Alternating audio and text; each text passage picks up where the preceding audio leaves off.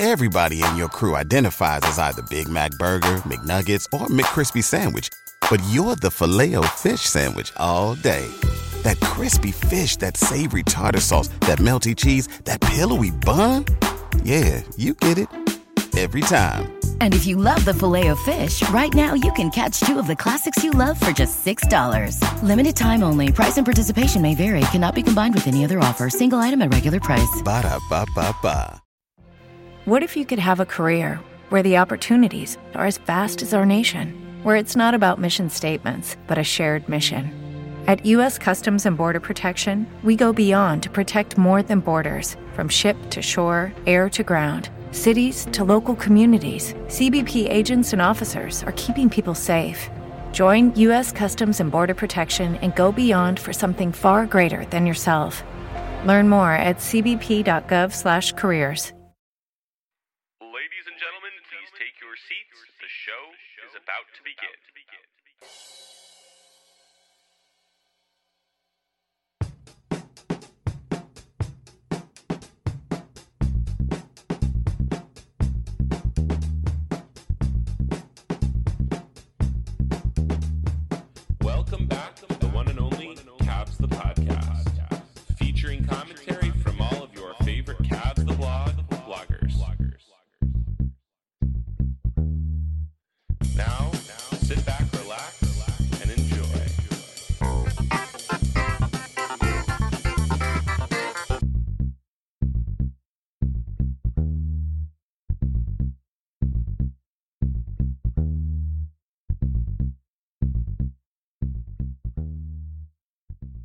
Cavs the Podcast. I'm Nate Smith, and I'm here with Chris Francis. Uh, Eli Tim will be joining us in a bit. And uh, 82 games in the books, Chris. That- Another season. well, not another season. I mean, it's the first time the Cavs have been in the se- in the postseason without one LeBron James on their team in I I want to say close to 23 years. I think 1999. No, Yeah. they, remember Oh, they had the hasn't- Fratello year oh, with with okay. Z's Z's rookie year, I believe. It, it was a it was a while, but uh, yeah, uh, Cavs in the postseason, a, a pretty solid season. I think we all have a lot to be proud of in terms of our preseason predictions. We all took the over, and uh, we would have all made money. Um, I, I believe uh, e- e- Evil Genius was the closest in his pick at 52. Um, And I think I picked, I took 56, or not 56, 53, and I had him coming in third. Um, and they didn't finish too far off that, so I don't feel like I have anything to be ashamed of. And they could have picked up that last win if they really wanted it, but it was more Well, important to What's rest guys. funny about it is that I, I was seeing, you know, certain Cavs people online trying to say that no one expected this. Like no one expected them to be this good.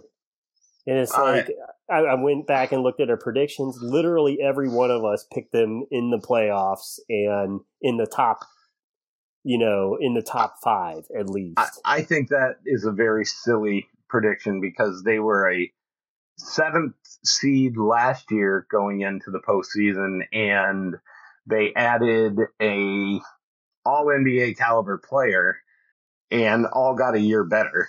Um, exactly. The young guys all got a year better, and they brought back their catalyst, Ricky Rubio.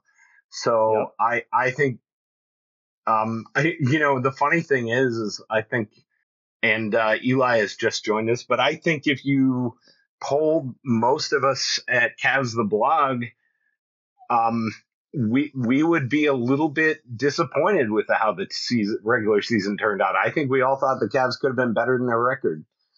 Um, Yeah. Yeah, I agree.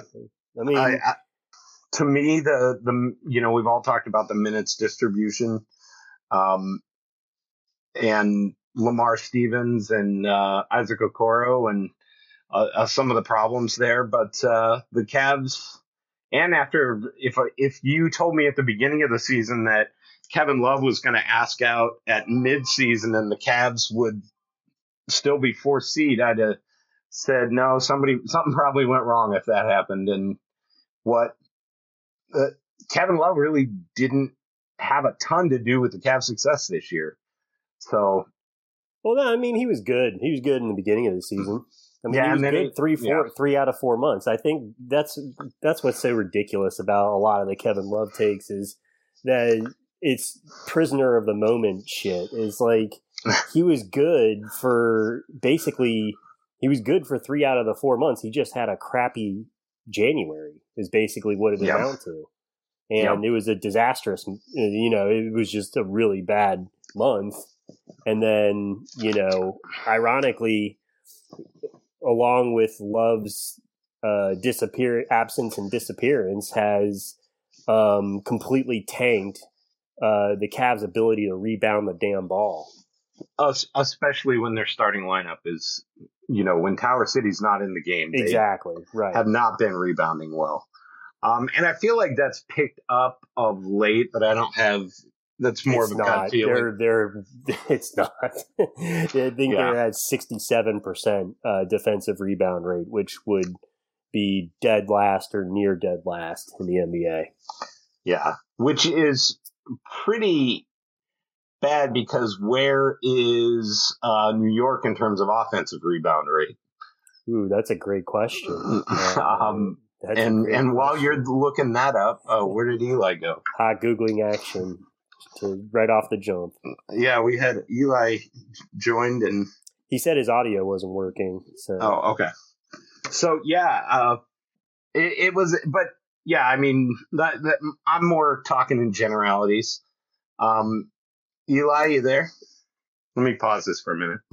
Yeah, so I, I think we can all call the season a, a success for sure. I mean, the Cavs didn't wildly disappoint. I think, you know, you and I were frustrated at times with the rotations and kind of the Cavs' ability to find consistent offense, but the season was a success. Um, Evan Mobley grew absolutely. Uh, Donovan Mitchell looked like the best offensive player and probably the second best offensive player in a Cavs uniform ever. I don't, Yeah.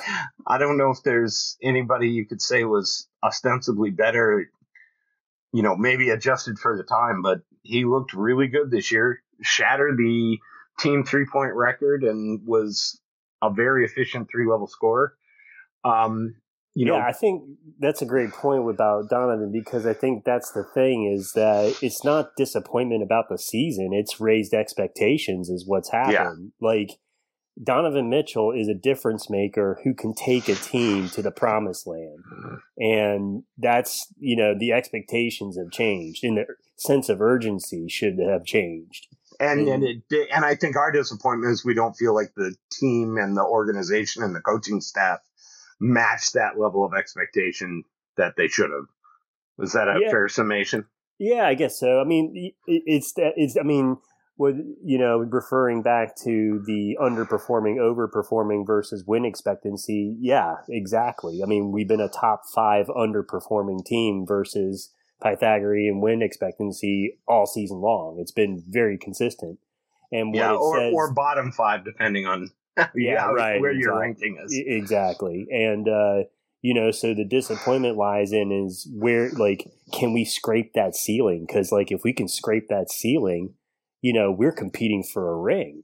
You know what I mean? That's what's at stake here is like we actually have a legitimate contending team that can compete for a ring and it's young. Like we could have a dynasty on our hands. And Yeah. so, uh, you know, that's, you know, that's where I'm going with is I'm excited that there's this dynasty potential for the Cavs. I want everybody to match that, you know, and, and especially, you know, with, with Mitchell, I think that's his expectation for himself. You know, he's oh, never, I agree with you, and as, and as it should be. yeah, exactly. You wouldn't want Yeah. it any other way. So, and by the way, I mean- circling back to your point about the Knicks, second best offensive rebounding team in the NBA. Yeah, that is a matchup problem for the Cavs for So sure. There you go. that that's a big big issue for Cleveland. Um, Eli, I mean, are we way off base here? Um, should the expectations be raised, or would they be doing themselves long term harm uh, to have kicked the to be kicking the Cavs' expectations out of the incubator at this point? No, I think if there's anything we can learn in the NBA, you can never take any year or any season for granted. Um, so I think having high expectations and keeping high expectations is good. And I'm yeah. actually kind of glad the players and coaches seem to all indicate that they know that this isn't this year isn't a, a punting year. This is a year where they can make some noise. So I'm glad that that's the mindset of the team. I'm not sure it's the right man at the helm uh, to get the yeah. most out of the players, which I'm sure we'll get into that further uh, as we go into the pod. But you know, I, I, think one thing I'm I'm glad is like you know the play. It doesn't doesn't feel like the players are like just relieved to make the playoffs. I think there's genuine hope that they could advance, uh, you know, far into it. And look, the numbers that have historically been great um, good indicator, historically good indicators of elite teams. The Cavs have that. They're, you know, the top defense and top 10 offense. And I think in the last, what, 20 odd years, only one team with an outside top 10 defense has won uh, the championship. So, you know, those are good stats that show that the Cavs if anything, despite maybe some questionable choices, um, you know, they've had. I think 50 wins is also an indicator as well, a long term indicator as well. Yeah, so I think there are just a lot of good signs about this team, and I'm glad that it doesn't feel like they're just satisfied with making the playoffs. I think there's genuine optimism and hope that they can advance far into it. So, um, I'm all for having high expectations and getting crushed rather than setting low expectations and then crushing that instead. So yeah, that's that's kind of my mindset with sport teams. Uh, that or life in general, really. I think we're all we're all kind of built that way. Yeah. Um, and and I I want to get to the Knicks preview in a minute here, but I do want to spend kind of at least the rest of the segment celebrating the regular season. Um, I guess before we head to the break, give me your biggest, so the thing that you were right about that you were most proud of, and then the thing that surprised you the most about the Cavs uh, this season. Uh, Eli, uh, you, you can go first there. I think the thing I'm most proud of from the beginning of the season was um, that Mobley was going to continue to improve. I think at the very beginning, a lot of people were down on him because of uh, the lack of scoring, I would say. And I get, I think to a point, his defense wasn't as good to start the year, but I think he was thinking too much, put a lot of pressure on himself. And I, I felt like I was always a little bit more like, I think he's going to figure it out. And I think he'll, uh, continue to grow. Like this is not the best. And I don't think anyone was saying he wasn't going to improve any further, but I've I've been a Mobley stan since day one. Um, Nate, uh, you and I were at the at uh, Rocket Mortgage Fieldhouse to watch them select him, and I've always been big on him. I always liked him more than Jalen Green. Um, so, and you know, from day one, I've been a huge Mobley fan, and I'm continue will continue to be. Um, and I guess the other thing, maybe just a minor thing, was I've been a huge Cedi Osman believer. Um, I think he should be playing more candidly. And I'm hoping, I'm praying that in the playoffs he will get opportunities over, you know, guys like Lamar Stevens and uh, maybe even Okoro. So those are kind of a couple of things that I think I've been very positive on throughout the whole season from the get go. Yeah. Anybody surprise you from how they did this year versus what you were expecting? Yeah, I actually thought Garland really impressed me. His numbers were better than I thought they'd be. I thought his his scoring and uh, playmaking and assists would be falling off a cliff with Mitchell getting more of the ball handling duties, but he basically had the same stats while you know keeping his usage reasonable. Um, and I think he really grew as a as a you know playmaker and driver of the ball. So he pleasantly surprised me. I kind of thought that his numbers would go down and his impact would go down, but I feel like he um, genuinely surprised me positively for the year. Awesome. What about you, Chris? Uh, who who was your surprise contributor this year?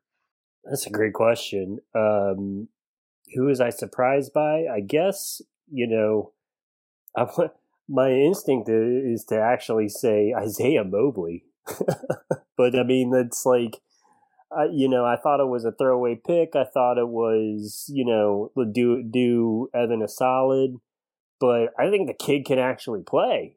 You know, him and Diakite both. I would I would pa- kind of package them both and say uh, that was um, good scouting and good uh, development and just uh, there's raw talent there, you know, and, and they play the modern style big of, you know, uh, of setting screens, direct handoffs on the perimeter, being able to knock down the shot, being able to defend perimeter uh, guys, um, and, and, do the other big man stuff like rebound, block shots, and stuff like that, rim protect.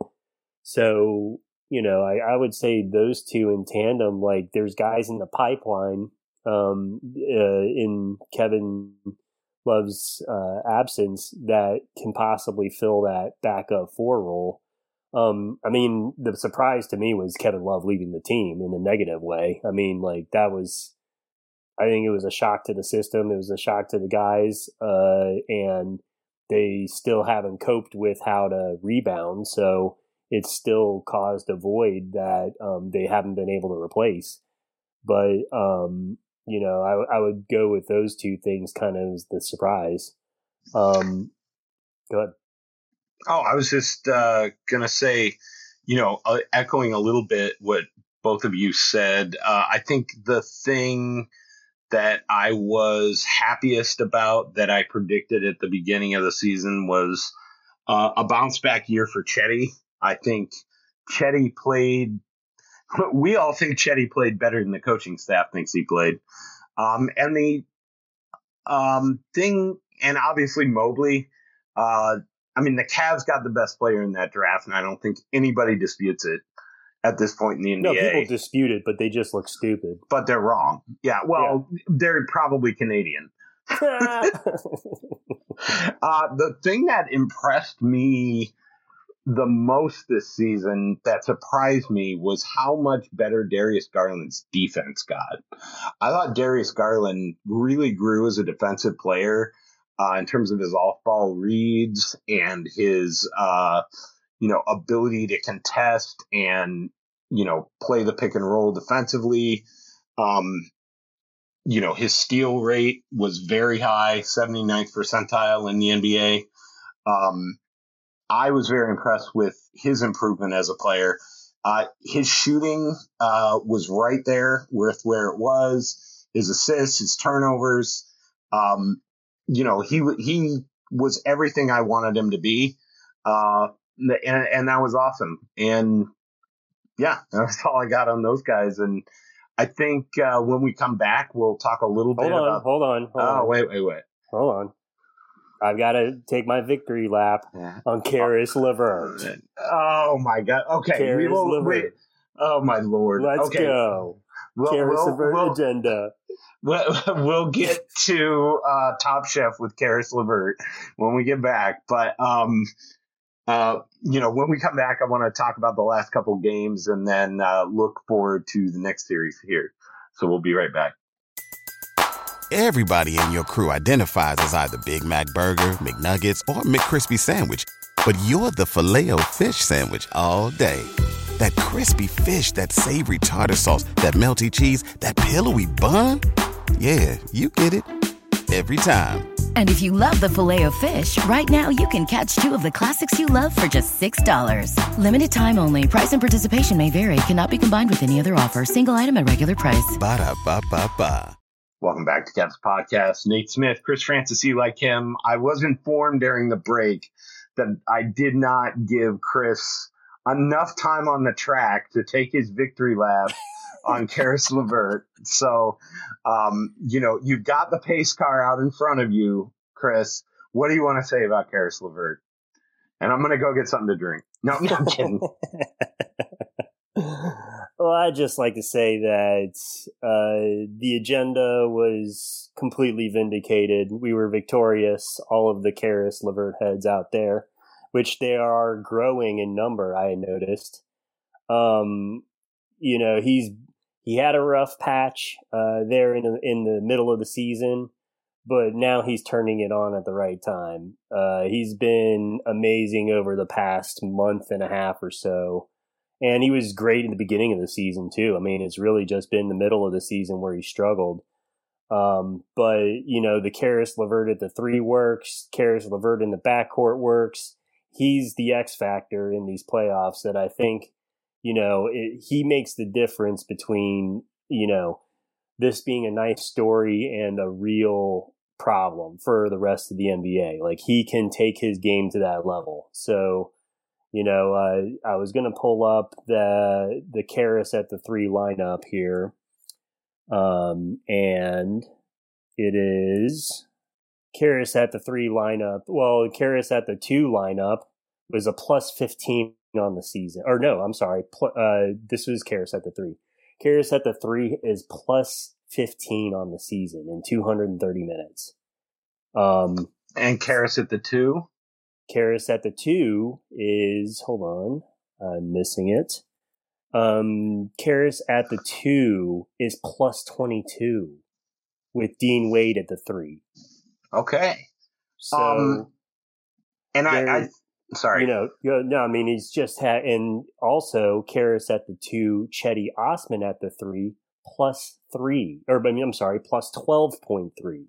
So we've got three. Now, now that's average net rating over the okay. season. Yep. Um, okay. And so we've got three elite lineups, and it provides defense. And you can tell why they're successful is because you've got ball handling with Donovan Mitchell and Caris Levert, and even Car- and even uh, Cedi to a certain degree.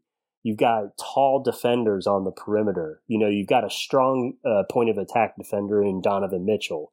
So you you can you can switch a lot of matchups you can play a lot of great defense. Here are the defensive ratings 93.0 for Caris at the three, 98.3 for Caris at the two. Um, oh, I'm sorry, uh, Caris at the three. The uh, 93.0 is uh, Dean Wade at the three and Caris at the two. And then Cedi Osman, Caris Levert, um, Dean uh, or Donovan Mitchell backcourt is uh, 107.7, which would still rank for best in the NBA. So they can lock it down on defense because of Caris Levert playing on the perimeter and giving that boost and having the be and not sacrificing on offense. So, you know, I think this is it's going to be on JB honestly because honestly he didn't use those lineups enough. 230 minutes for the Caris at the 3 lineup is not that many over the course of the season. There's probably lineups in the NBA that triple that number. Um, he only used uh, uh, the Donovan Caris Cedi lineup 53 minutes in 13 games. He only used uh, the uh, Dean Wade. Uh, that was the that was the eight zero oh streak at the beginning of the season, if you recall, um, when they were you know destroying uh, the Celtics at on the road or whatever. Um, he's only used that 54 minutes. So you know, JB's got to, you know, get into his bag and make it happen. You know, he trusts Caris. Let's see it. You know, he needs to start trusting Dean Wade and Cedi Osman. Really, is is the final equation to those lineups. Uh, yeah, and I'll uh, kind of take a little bit on your victory lap there. One of the things that I feel vindicated on, um, you know, Levert definitely struggled from mid range this year. I feel like it's he's kind of figured that out a lot more in the last month. But the three point shooting at 39% is really a key to unlocking the Cavs, and his confidence in his three ball is really picked up. And I feel like for the Cavs to be good, Caris has to be an unrepentant three point catch and shoot three point shooter. Like if he's open, he's got to let it fly.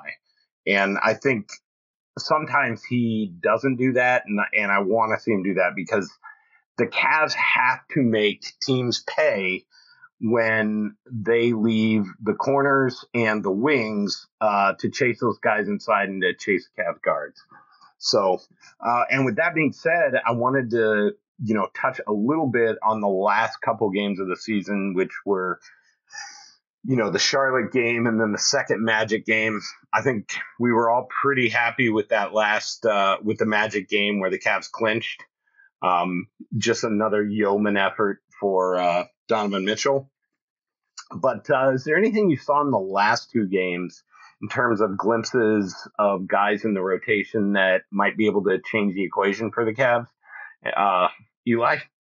Well, I think Cedi Osman um, showed that he can be an X factor. If he's on fire, it's unstoppable. And I also think Danny Green kind of stepping up and showing his his leadership, but also making a lot of threes. I think that brings a little confidence that if for some reason the Cavs get off to a really slow start, I think I think JB's going to go to Danny Green, and I think those two games are going to be stuck in his head and recency bias. I'm just hoping though that he's going in for Lamar Stevens and not in place of Cedi Osman though. That is my one concern of the last two games is that maybe he falls too much in love with Danny Green over Osman or Okoro. So, um, but I do also agree. I think the Magic game where they wanted to clinch, I think there was like a huge, you know, stress or anxiousness to just get that done. And, you know, it probably was a little closer than they wanted it to be, but Mitchell showed that he could, you know, turn it up and score 40 plus points and get that done. So overall, I think I think I was very happy to see that, and then see the Cavs backups basically win another an extra game to get over to get get to fifty one, which I think is you know shows that the bench can there is hope on the bench despite kind of the lackluster performances leading up to those games. Uh, the guy for me that was the biggest revelation that like why hasn't this guy been playing more is Dean Wade. Uh, last two games, you know, nine points, three or four from three. Um, when he does not have to do too much, um, he's really effective uh, against the uh, Magic, against a, a, Magic team that's pretty big.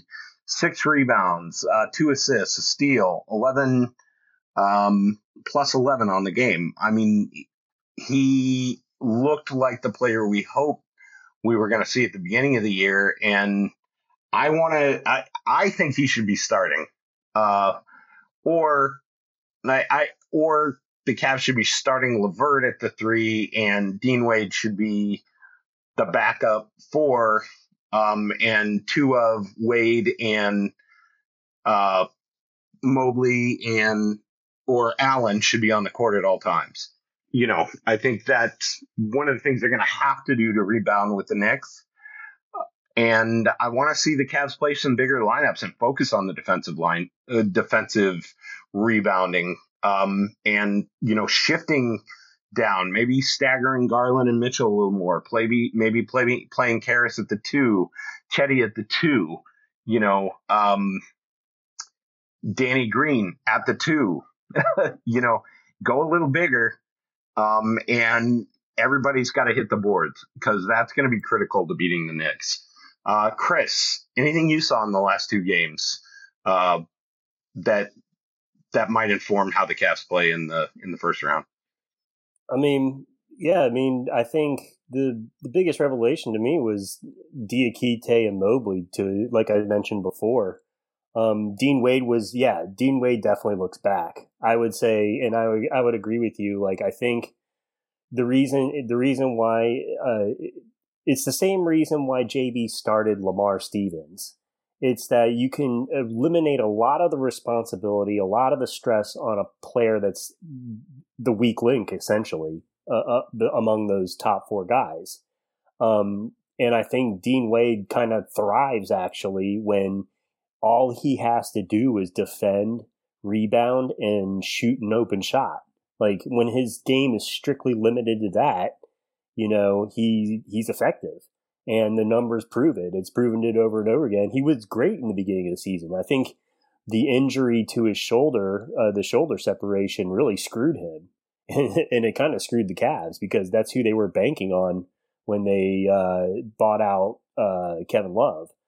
Um, but you know, I agree with Eli. Danny Green looked great. He looked totally different. Like now he can run. He couldn't run in that Philadelphia game. If you got, if you recall how he looked in that Philadelphia game, he looked totally beat. Like he was not able to even run a full sprint. Now he's springing. He can jump. He's finishing inside the paint. You know, he looks great. I think that's that that's the takeaway from that's the takeaway from uh, the last two games is that JB has some guys that he can go to because that's what the playoffs come down to. The playoffs come down to it. It's always weird, like you know, it's always that ninth, tenth guy that gets inserted because of a matchup that changes the course of a series. You know what I mean? And that guy could be Dean Wade. That guy could be Danny Green. That guy could be Diakite. I think JB has options. This is a deep team, and he's just got to trust guys and you know let it fly.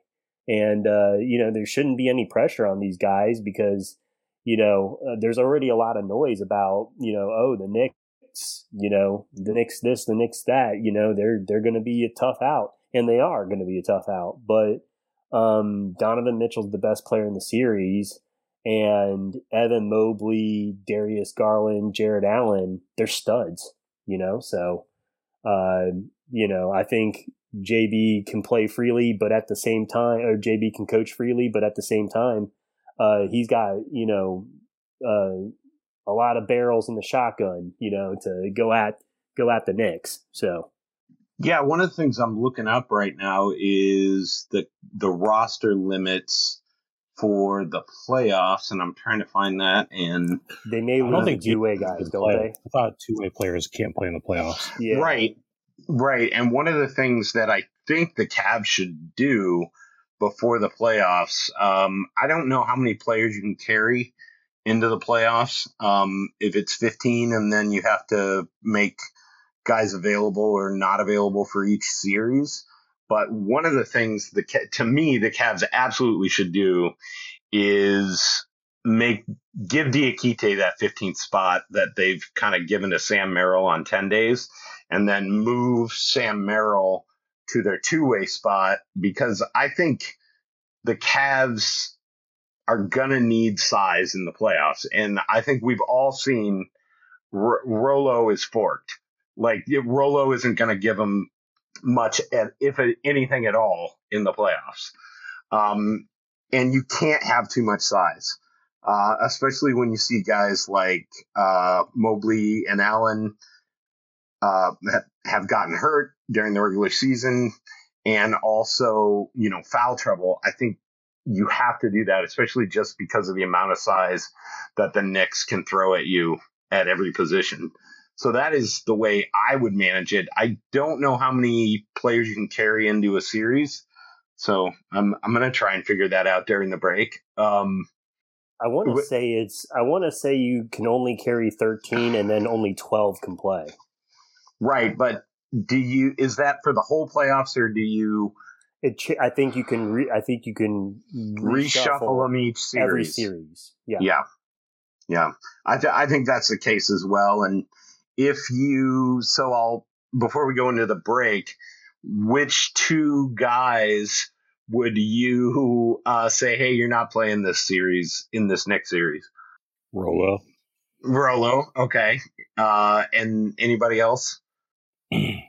I'd pick Lamar Stevens, but probably Sam Merrill then. Well, I don't think Merrill's going to be on the playoff roster. Gotcha. Um, but yeah, I mean that's a fair given their current roster. That's a fair assessment. Uh, Chris. Yeah, I mean I would agree. It would it would definitely be Rolo. Um, if Sam Merrill counts on the roster, it's definitely him. Well, um, I think the other one's going to be uh, uh, Dylan Windler. If we all forget Dylan Windler's still on oh this roster, so I don't think we're going to see a sniff Holy. of Dylan Windler. So I mean, it's so weird that the Cavs kind of just burned two roster spots. well, what's the other one?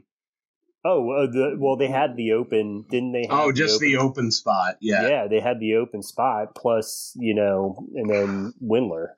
So well, and and I think it's really nuts given the way the trade deadline shook out. We all talked about that. It's you know what was the point of keeping Dylan Windler's contract on the roster? I don't know. I, Hey, hey, uh, uh, Sharife Cooper went to bat for him, so I guess that's well, there you go. Yeah, and and the Charger out of the G League playoff now, right? They got bounced, didn't they? Yeah, they did. Yeah, they lost. yeah. Although you know, I thought the Charge sounded like they had a decent regular season. Um. Anyway, uh, we'll be right back, and uh, I think we're going to preview this Knicks series. So stay tuned. Welcome back to Cavs Podcast. Nate Smith, Chris Francis, Eli Kim, um, and Chris. Uh, you know, I think the one thing that you wanted to touch on that we didn't cover in the first few segments has to do with who should be playing in this net series, and and you know, get to it, buddy. Yeah, well, you know, it wouldn't be a true Cavs the podcast without whining about the end of the bench or whatever. But it is, Well, it wasn't even the end really. It, yeah, that's the price. If it was the end of the bench, we wouldn't be having this conversation. yeah, there you go. Well, it, it, here's the thing: is that Lamar Stevens has played the eighth most amount of minutes out of the entire Cavs roster at 1,120 minutes on this season. Um, Mamadi Diakite played 175. So to me, I think that, and and if you go back and look at the net ratings, Diakite acquits himself very well in those 175 minutes. So my and he acquitted himself very well against the Philadelphia 76ers Sixers in the beginning of the year. Same with Dean Wade, I might add, who played also less minutes than Lamar Stevens. So we we were on year two that I can remember of Lamar Stevens being an essential cog in this on this roster and rotation at the expense of other guys. Like the the benefit, the difference between Lamar Stevens and Mamadi Diakite is not ten times the minutes difference between their play. It's just not. And even Well, let's even- talk about Cedi Osman. Is I think a much more. I mean, Diakite is a two way guy. Cedi Osman is a much more concrete example to me. Well, Cedi, Cedi played, yeah. Well, I mean, Cedi played about fifteen hundred minutes. So yeah, I mean, he could definitely have, he could have definitely got starter level minutes at like two thousand. That I don't disagree with that at all. Hell, I mean, even you want to say even uh, Isaac Okoro could have bit some of those minutes. You could have, you know, and reduced and reduced Stevens further. But I mean, uh, but now he has the knee issue. So I just think that you know, with the two way rules, with the way they are, um the we had you were allowed to play them i think like 50 games right? Like the two-way guys can play up to 50 games this season. So you know we had these guys that acquitted themselves well against big time competition didn't sniff the court. I would say isaiah mobley counts among those. I think isaiah mobley definitely deserved he earned i think by his play. Uh, I- I think he earned minutes with the big club that he didn't get, he just simply didn't get. And I think it was, you know, you can say, oh, well, you know, who cares or whatever. I mean, I'm just saying that the difference between Lamar Stevens, Mamadi Diakite, and Isaiah Mobley is not 10 times the minutes difference. There's just not that big a difference between all of their production to, to give Lamar Stevens that kind of run.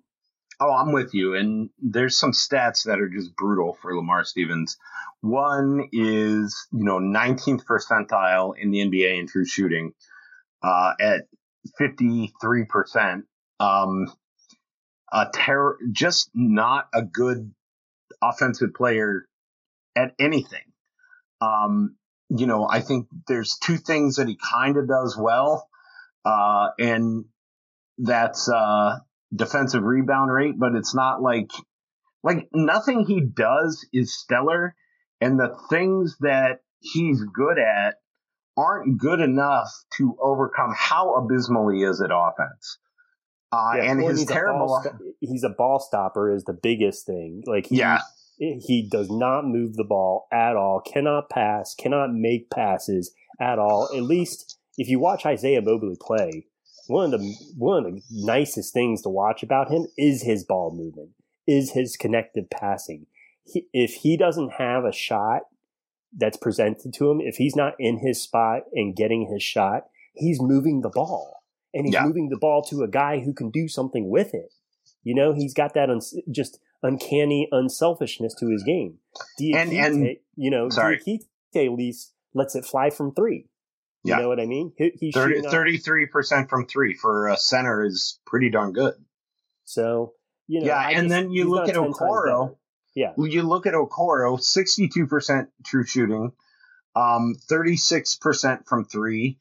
Um, he's an abysmal rebounder. I'll give him that. But everything else he actually does pretty well. The problem is, and also he doesn't take any shots he know he can't make.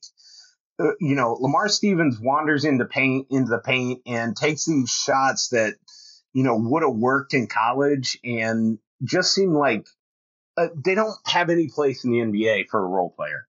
It's he's taking shots he should never take. He is an absolute dead zone. Like he, we've talked about, he has negative gravity on offense. Like teams sit in the key when he has the ball in the corner. Like he's yeah, they play on four on five, Yeah, and he's out- so ponderous. Yep. He's just he's the worst. He has an estimated plus minus of negative 2.5, by far the worst of any rotation player on the Cavs. Um, you know, Well, and, and but- let's be clear, this is on JB. JB's making Oh, yeah. this decision. Like Yeah. it's not actually Lamar's fault. Lamar, you know, pro- any any minutes Lamar wants, you know, he wants to play or whatever. This is JB needing a leash on some guys. Yeah. Needing put a leash on some guys and give other guys a chance. You know, so that, Yeah. you know that's you know if there's that that's my grinds my gears segment for uh, Cavs the podcast there. yeah. So that brings me into the the prompt. Well, Can I say one more thing? oh no, you you can say many more things. I think the thing that really grinds my gears to go with Chris is that Lamar Stevens has started 25 games for the Cleveland Cavaliers, and they never started Osman. They started Diakite like twice, and they like didn't give Dean Wade the same amount of starts. And I know Dean Wade was hurt, so that's a little skewed on that front, but I just don't get it. Like, how can you give Lamar Stevens 25 starts this year? It just, it like just we boggles my mind. The, when you put it that way, Eli, is I just gotta shake my head. I mean, we've seen enough. in, in the words of uh, it, to quote um, a league of their own, I've seen enough to know I've seen too much. I mean, it's just like you've seen it. It it's not going to work. Like he's got a his shot is not an NBA shot. Um, he is not PJ Tucker. I mean, uh, maybe he'll come back and completely reinvent his game, but we've seen what he is. He is a 12th man that for some reason JB thinks he can turn into, you A know, rotation player. yeah, he's he's, been trying to make player. chicken salad out of chicken shit. Yeah, he's been a rotation player two years running now. Yeah. So, and and not a good one. Anyway, um, so that brings me to my next question that I asked you two before we started this podcast. How many wins against the New York Knicks does JB Bickerstaff have to produce in order to keep his job? And and I'm going to start with uh, you, Eli, since since Chris and I were sucking up all the hot air. Man. Okay, I think, I think if JB wins at least five games, he will keep his job. Really, that Yeah. means they're beating the Knicks.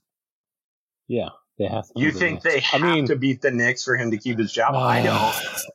Yeah, I guess that's for me. I think he has to win at least two games to run it back next year. I guess realistically. I, I, I agree with you. I think he has to get to at least a game six. Yeah, Um, I mean it's unfortunate um, that that's if we're going to lose to the Knicks, I hope we get swept. But if we, but if um, because that would set us the Cavs up well better for the long term, I think. But I I'm still a believer that the talent alone will will uh, be good enough. So that's you know, spoiler alert, my take on the situation against the Knicks. But um, I think if he doesn't win at least two playoff games, there might be some noise about making a change. And I think historically, the Cavs coaching seat has never been a very stable one, even with Koby Altman. I mean, who can forget? You know, we had what was that guy? We had Lou. We had uh, Larry Larry Drew.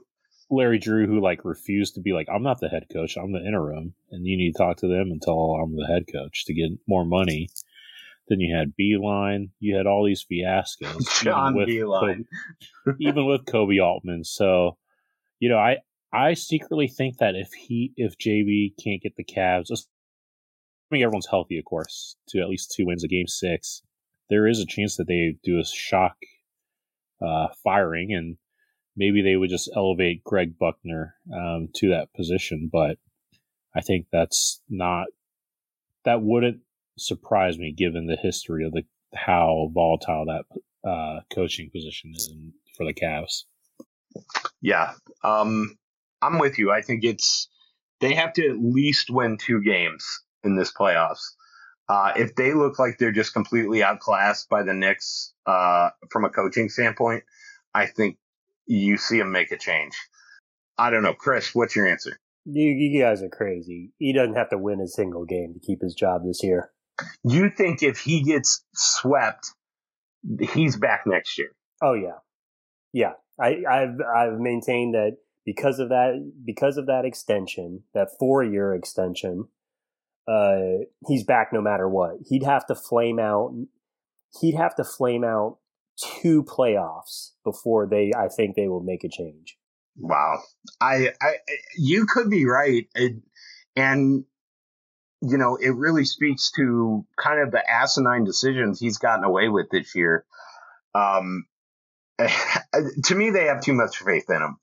But, I, and I feel like everybody on the Cavs is held accountable except for him. And that kind of drives me nuts. But, no, say lovey well, no, I mean that I, that's we're here now. You know, like I think, I mean, he's had a lot of success this year. You know, I mean, in spite of the underachieving versus you know statistical, you know, from a statistical sense, you know, he's had a lot of success this year, and now we're going to find out what kind of coach he is.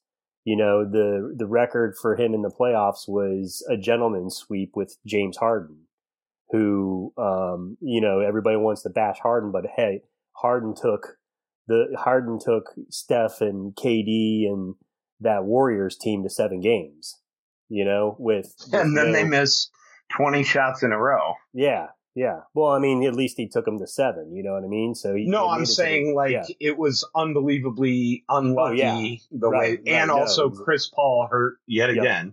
Yep, exactly. So you know, he doesn't, and I've, you know, I've talked about it at times this year. People get pissed off at me and whatever, but he's a sub 500 career coach with over 400. He's, he's coached more games than Nick Nurse and, uh, I forget the other guy, uh, the, the uh, another established coach or whatever.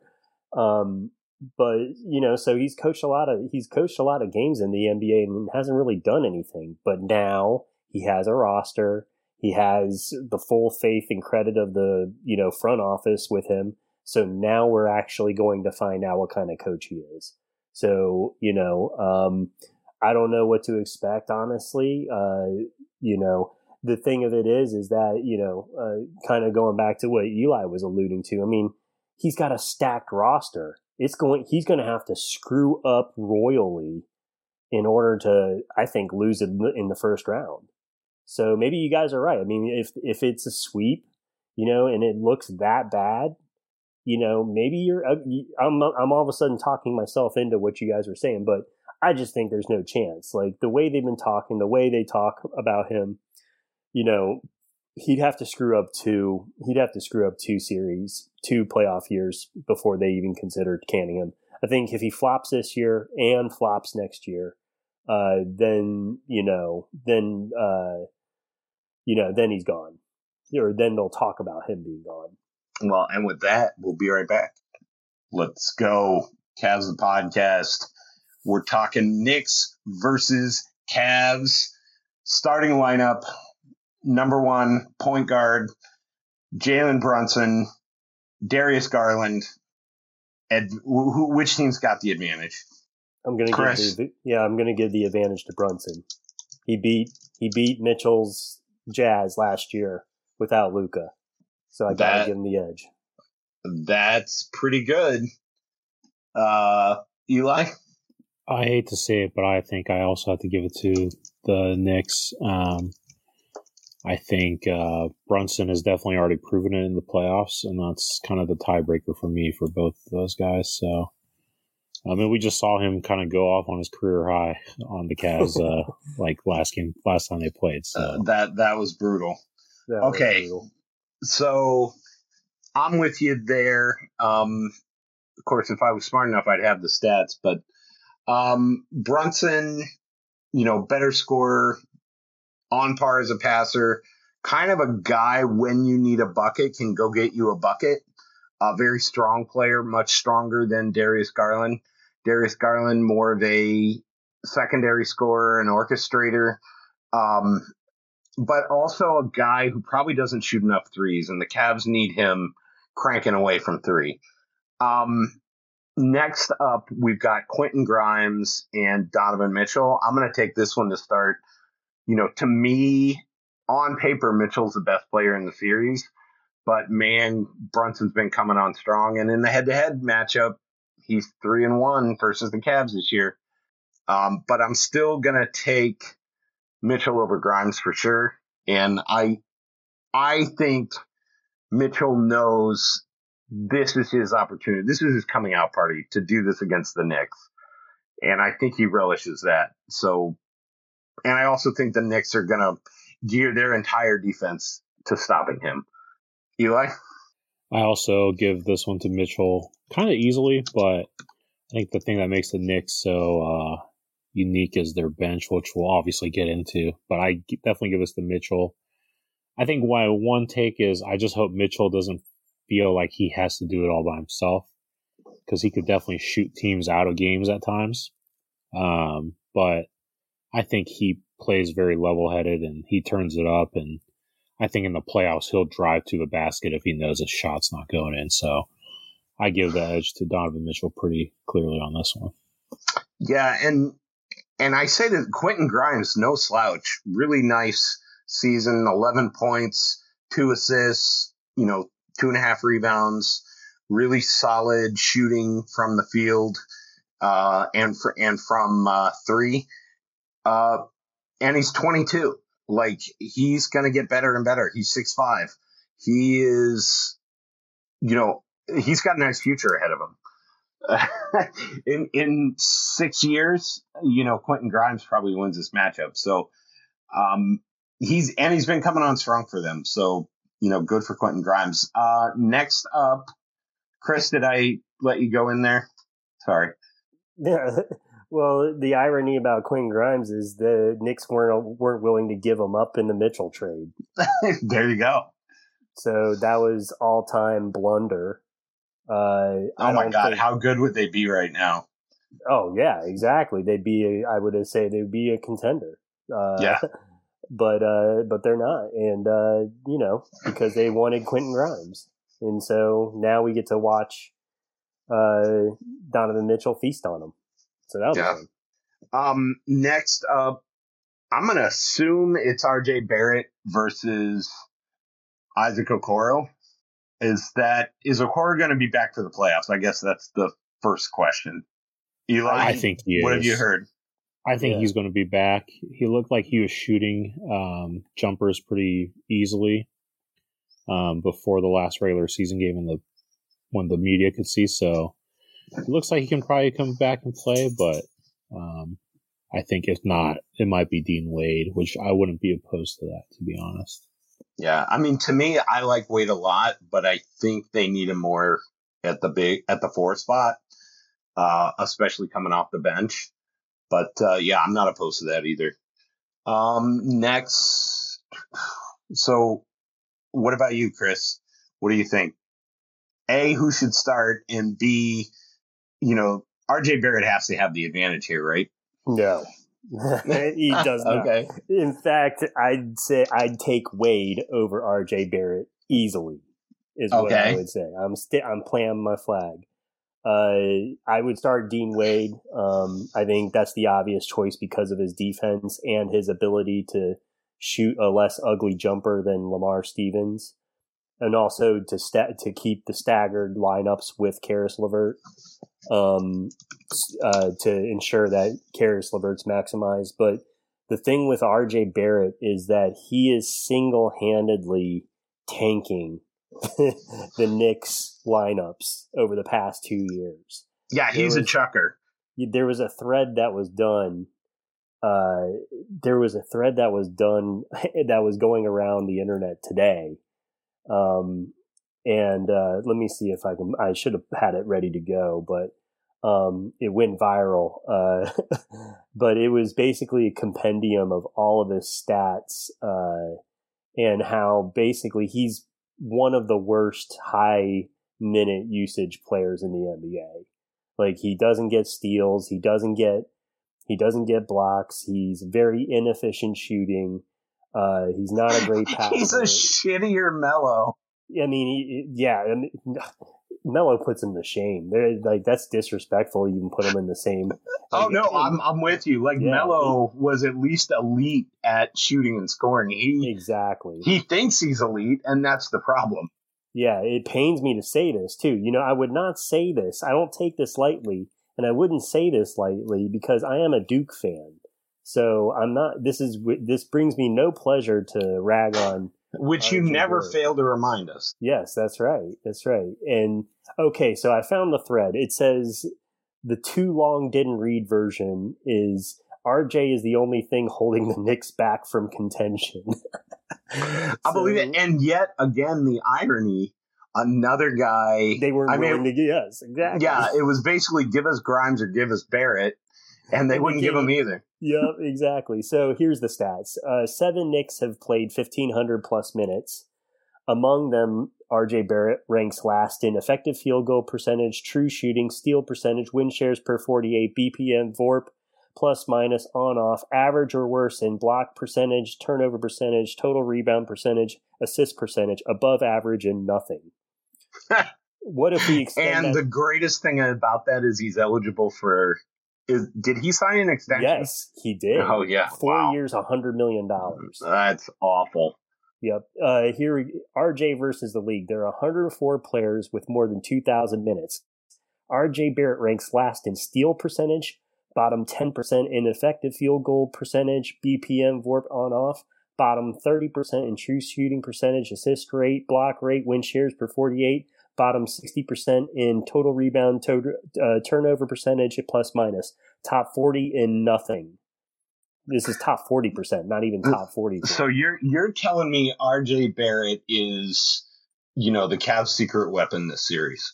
He is. He absolutely is. The every minute that RJ Barrett is on the court, the Cavs need to make hay. The Cavs need to make hay Nice. every single minute he's on the court, and he should be on the court at least 30 minutes a game if the regular season holds. Now, here's the thing about Thibs. Thibs likes his guys and he sticks with him and you know he's old school like that. He's you know he's the original JB, I'd say. So That he's, he's Derrick Rose won an MVP. there you go. So, uh, you know, he's their Lamar Stevens.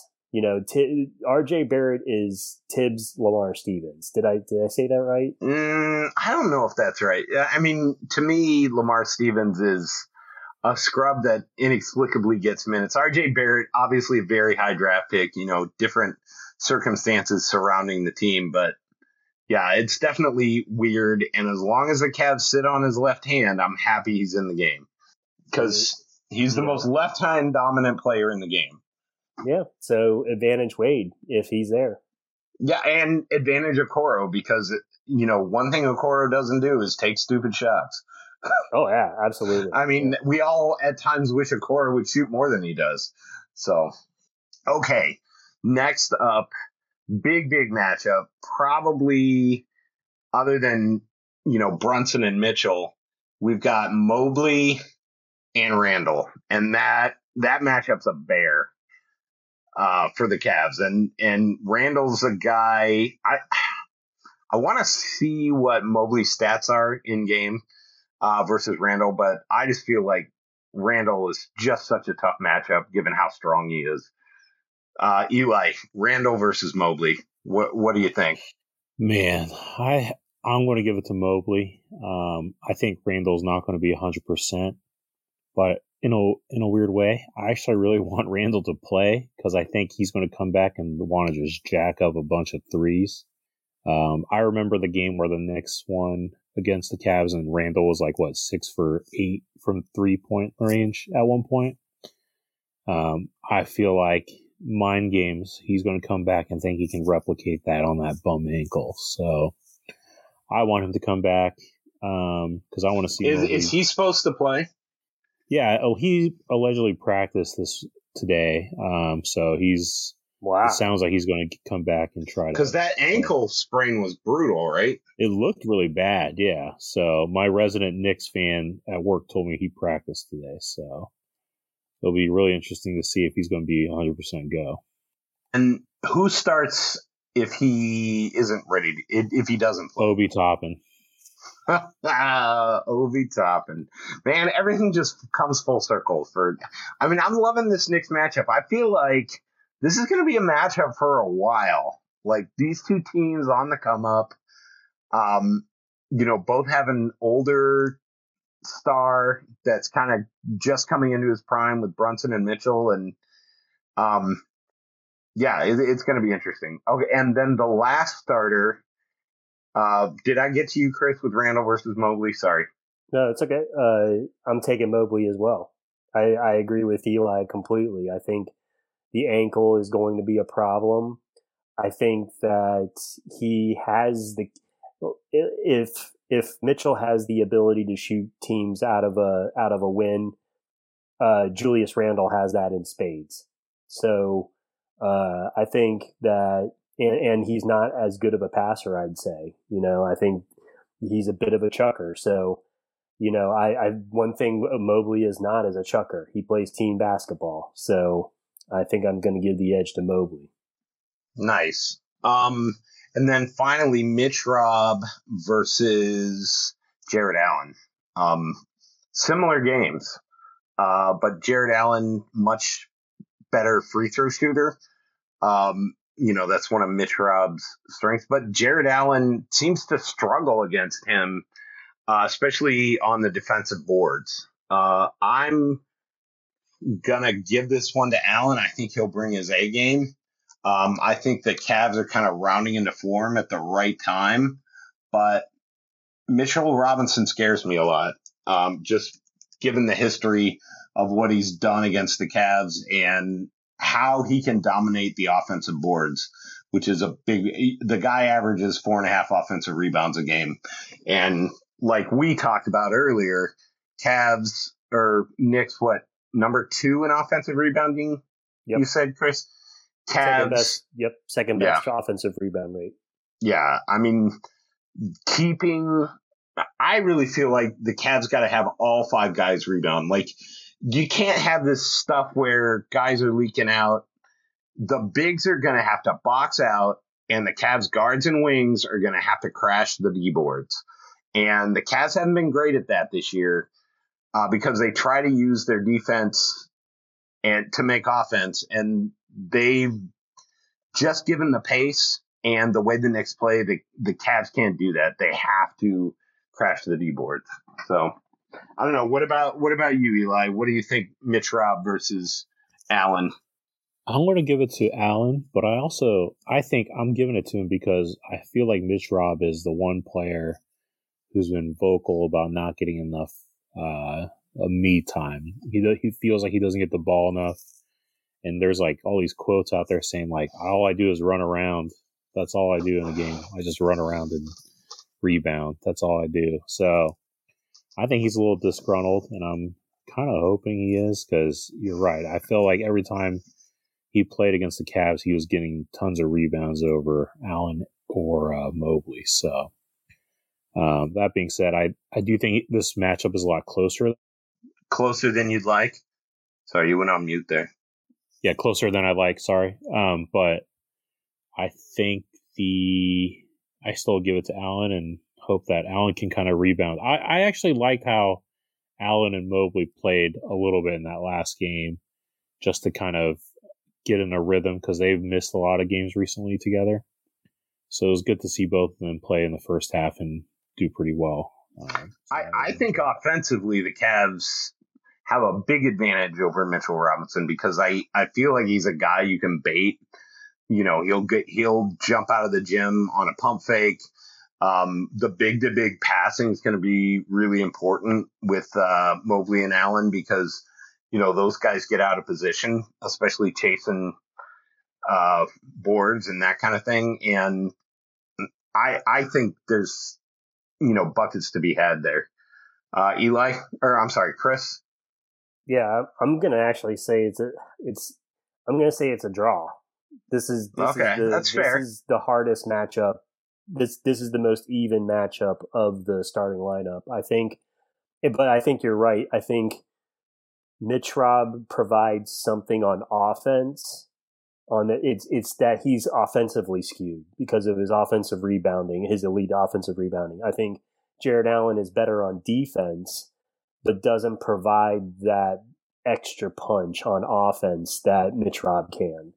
So I yeah, think, but he scores twice as many points. Sure. Yeah. I mean, but I mean, the usage is probably. I've got the stats pulled Yeah. up. Yeah, the usage is not even close to the same. So um, yeah, uh, he's only at twelve percent usage. So he literally pretty much never touch. Oh, I'm sorry, ten percent usage. So you know, uh, Jarrett Allen nearly has double the usage. So um, I, you know, he's Mitch Rob. Basically, they run no plays for him, and they never let him touch the ball unless he rebounds it. Yeah, and, it, and, it's effective. Uh, You know, 'cause- that's because that's what he can do. and advantage Cavs there in that they play as a team, and you know everybody eats. So Yeah, I mean, there's something to be said for the, you know, what Eli was alluding to with the uh, disgruntled, you know, disgruntled role. Eli vibes King, Elijah Yeah, vibes King go. Kim. That's Yeah. right. Well, and uh, when we come back, uh, we're going to talk about uh, the bench and then the coaching and you know what the Cavs have to do to win this series. Um, so we'll be right back. Welcome back to Cavs the podcast. I'm Nate Smith. I'm here with Elijah Kim and Chris Francis, and uh, we just went through the starters. The Knicks bench is a problem. Um, I feel like the Knicks really got unlocked when they got Josh Hart, and I'm gonna give props to my boy Eli, who said the Cavs need Josh Hart, and boy, he would have really helped the Cavs. Like he was everything they were missing in terms of rebounding, um, and ability to play the two, the three, or the four. Uh, and he's been all that for the Knicks. Um, it, it's been especially reuniting with his Villanova buddy Jalen Brunson it's he's kind of taken them to another level. I feel like, and their bench, you know, they've got Quickley, they've got Hart, they've got Hartenstein. Uh, they're tough. Um, what what can the Cavs bench do, Chris? And and cue the music, cue the uh, cue the theme to Top Chef. What's got to happen for the Cavs to win the bench battle? I mean, it comes down to Quickley versus Caris. Uh, does it not? I mean, basically, that's the matchup right there. Uh, uh, I think that um, it's a very even matchup. Quickley is, you know, six man of the year running. He's had an excellent year. I think the advantage goes to Caris in terms of experience. He's been in the playoffs. He's played two playoff series.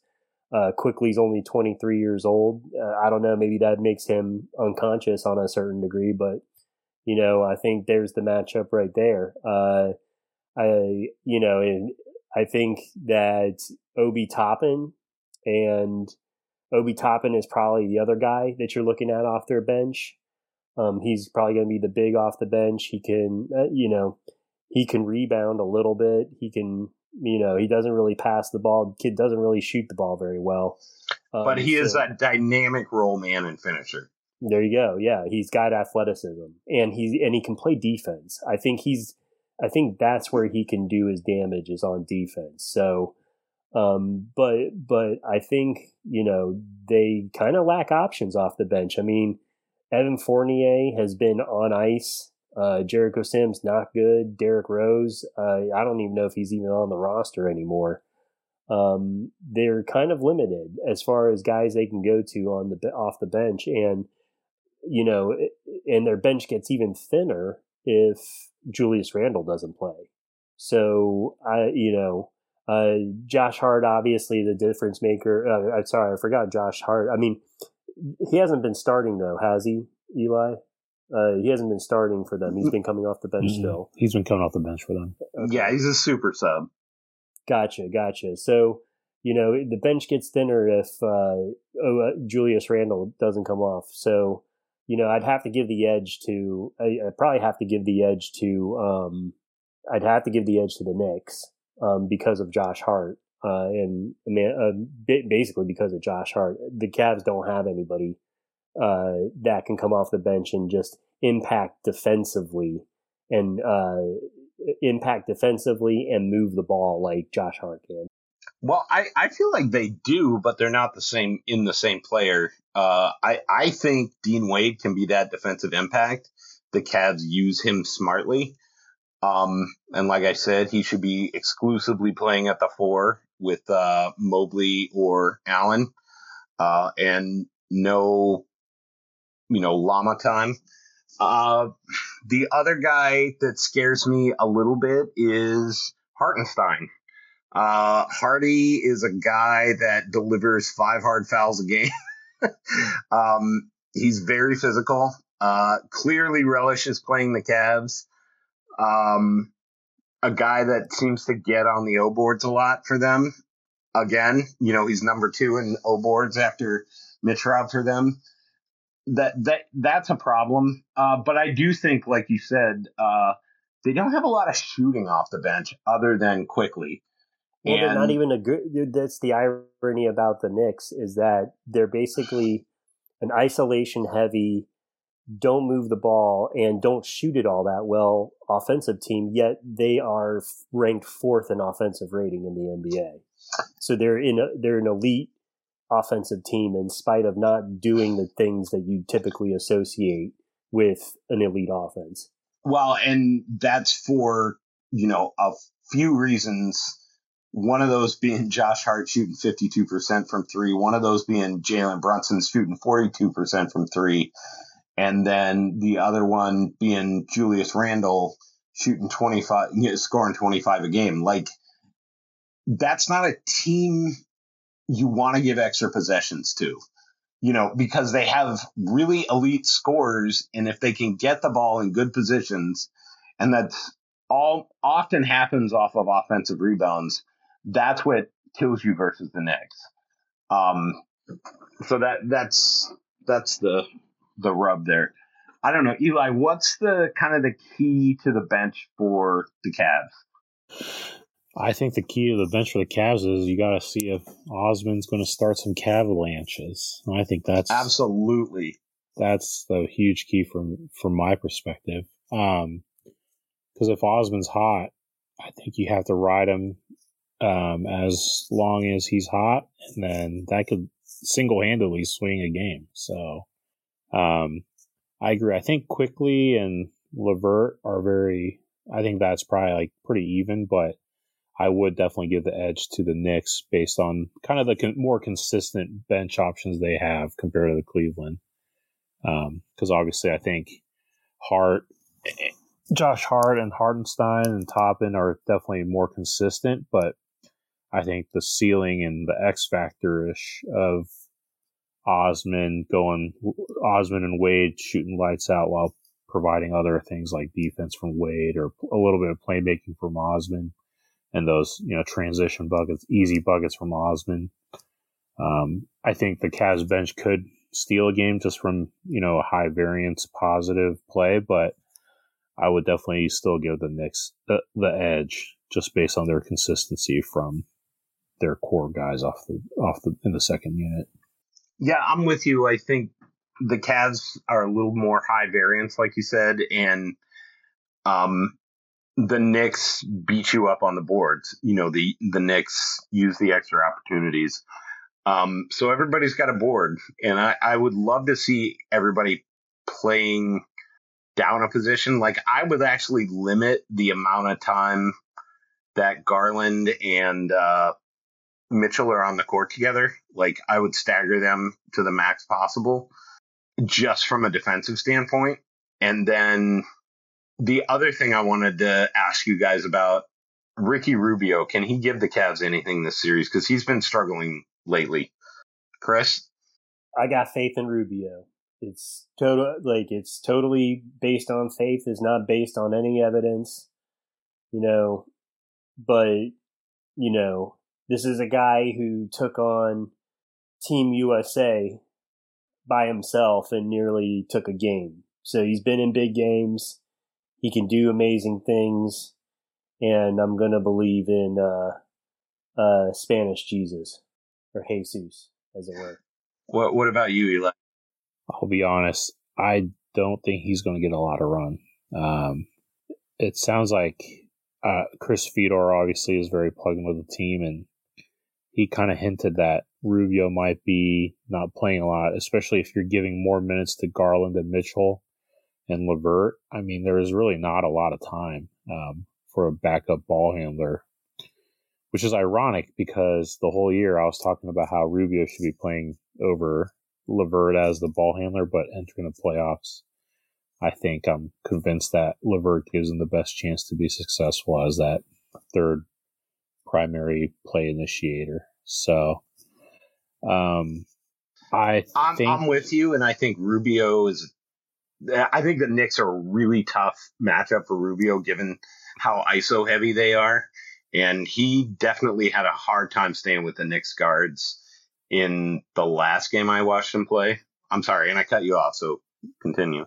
No, and I was actually about to go on that. I think for me, I think I'm not worried about I'm not as worried about the starter matchup. I'm more worried about how the Cavs if the Knicks uh, bench guys get hot, like the starters are going to have to play a lot more to try to keep up with the energy, and that's kind of where I'm a little concerned because um, obviously we talk about the Cavs guys being X factors, but if you know Quickley, he's shown to be able to pop off here and there, and Josh Hart as well. So they're just they're just a little bit deeper a higher floor of deepness on the Knicks, I would I would say, than the Cavs, and that's kind of where my concern is in the series if I have one. Well, yeah. See, the, well, I was going to say the irony about what you're saying is that that would provide a that would provide an opportunity for Rubio and Wade to play specifically. The two two of the best defensive ratings on the team. Uh, if I actually, here I can arrange it. So Dean Wade has the best. The Cavs have the best defensive rating while Dean Wade is on the court this season among rotation players. Ricky Rubio is second. So there's a role in this series for Dean Wade and Ricky Rubio, especially, to shut down the offensive firepower that the Knicks have. The question is, can they provide? The question is, is can JB work around their offensive deficiencies in order to keep those minutes viable for Wade and Rubio? So, a Rubio matchup that makes sense to me is Rubio, Danny Green, Dean Wade, uh, one of, you know, Allen or Mobley, and then I don't know, who do you plug in at the three there? But there's enough shooting, and I feel Cedi. like Dan- Cedi. yeah, or I, I mean, it, or it actually it would you probably want to go. You'd actually want to go Mitchell or Garland at that, or Caris. Yep, or Caris.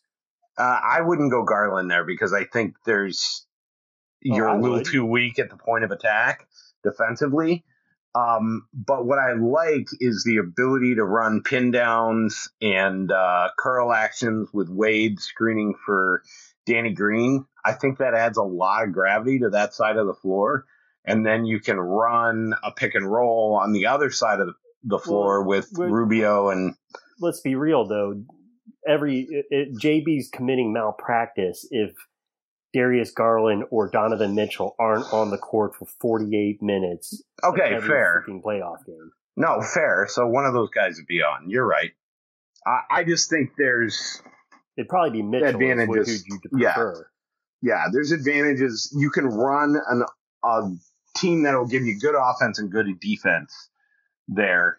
Uh, and I would like to see some Danny Green and Dean Wade because I feel like there's some chemistry there. In in kind of I I texted you guys today in the it, it, could be like a Channing Frye Kyle Korver light. Uh, obviously Dean Wade is not the shooter that the American Channing Frye is.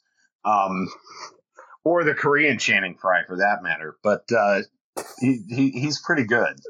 So I, I feel like there's some kismet there, but I might be reaching. Anyway, um, when we come back, we're gonna talk about uh, what the Cavs need to do to win and uh, the X factors and coaching. So stay tuned. Welcome back to Cavs the podcast. Nate Smith, Eli Kim, Chris Francis. Cavs Knicks. Okay, what do the Cavs need to do, Eli, to win this series?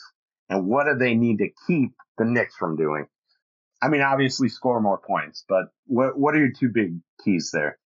For me, I think the big keys are slowing down Brunson and the Knicks bench. Um, I'm actually kind of okay if Randle has like a weird shooting night again, um, where he's like hot from three.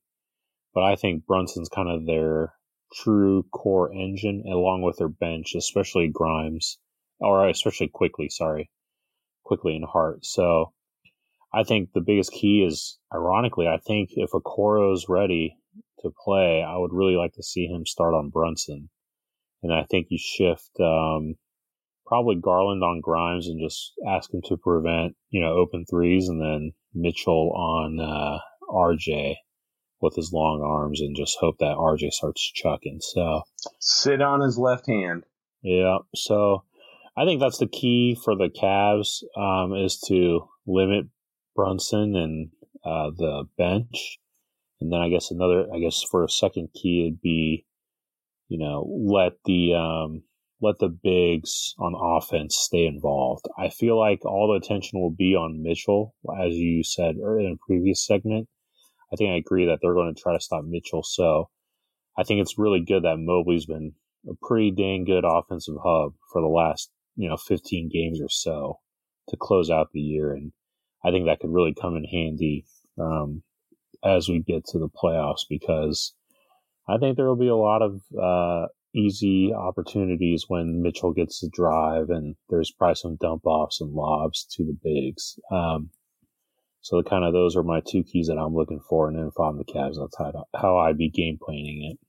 Yeah, I'm with you. I think short roll Mobley is a huge advantage for the Cavs as long as he's not on the court with Stevens. They need guys who can hit shots in the corner because when the Cavs don't have those floor spacers, Mobley struggles a lot more.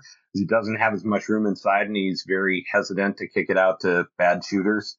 So that's that that was a really good point about Mobley as as the offensive hub.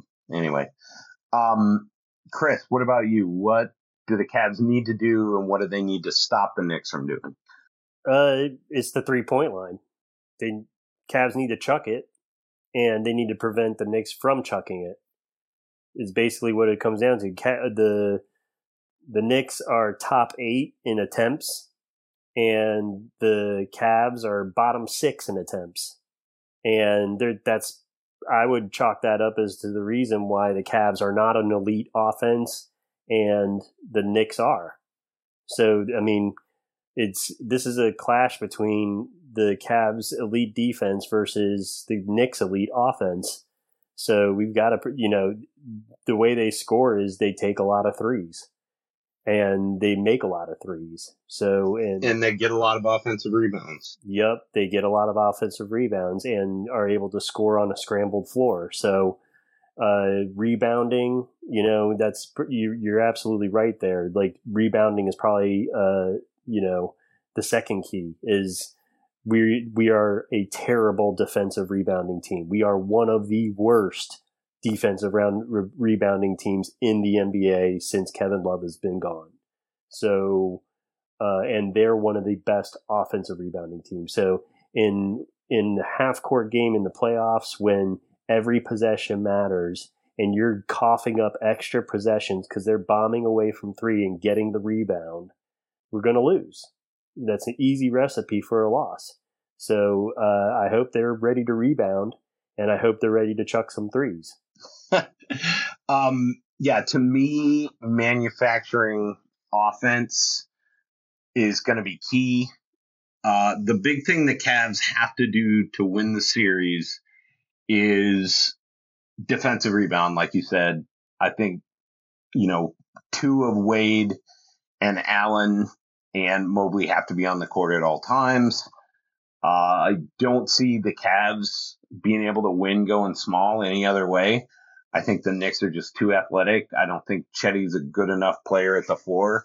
And I think uh, Stevens is just not a good enough player on offense. Uh, I think we will see some Stevens, unfortunately, but uh, I would love to see him, if he does play, play inside more, not be a spacer, because I don't think he's very good at that role. And I think the Knicks will be thrilled if he's shooting threes. Um, and then the Cavs, the Cavs have to keep the Knicks from getting hot. Like limit Brunson. And I think the biggest thing the Cavs have to do is be physical. Like they're the bigger team on a whole. I think they need to beat the Knicks up a bit. They need to out Thibs the Thibs team.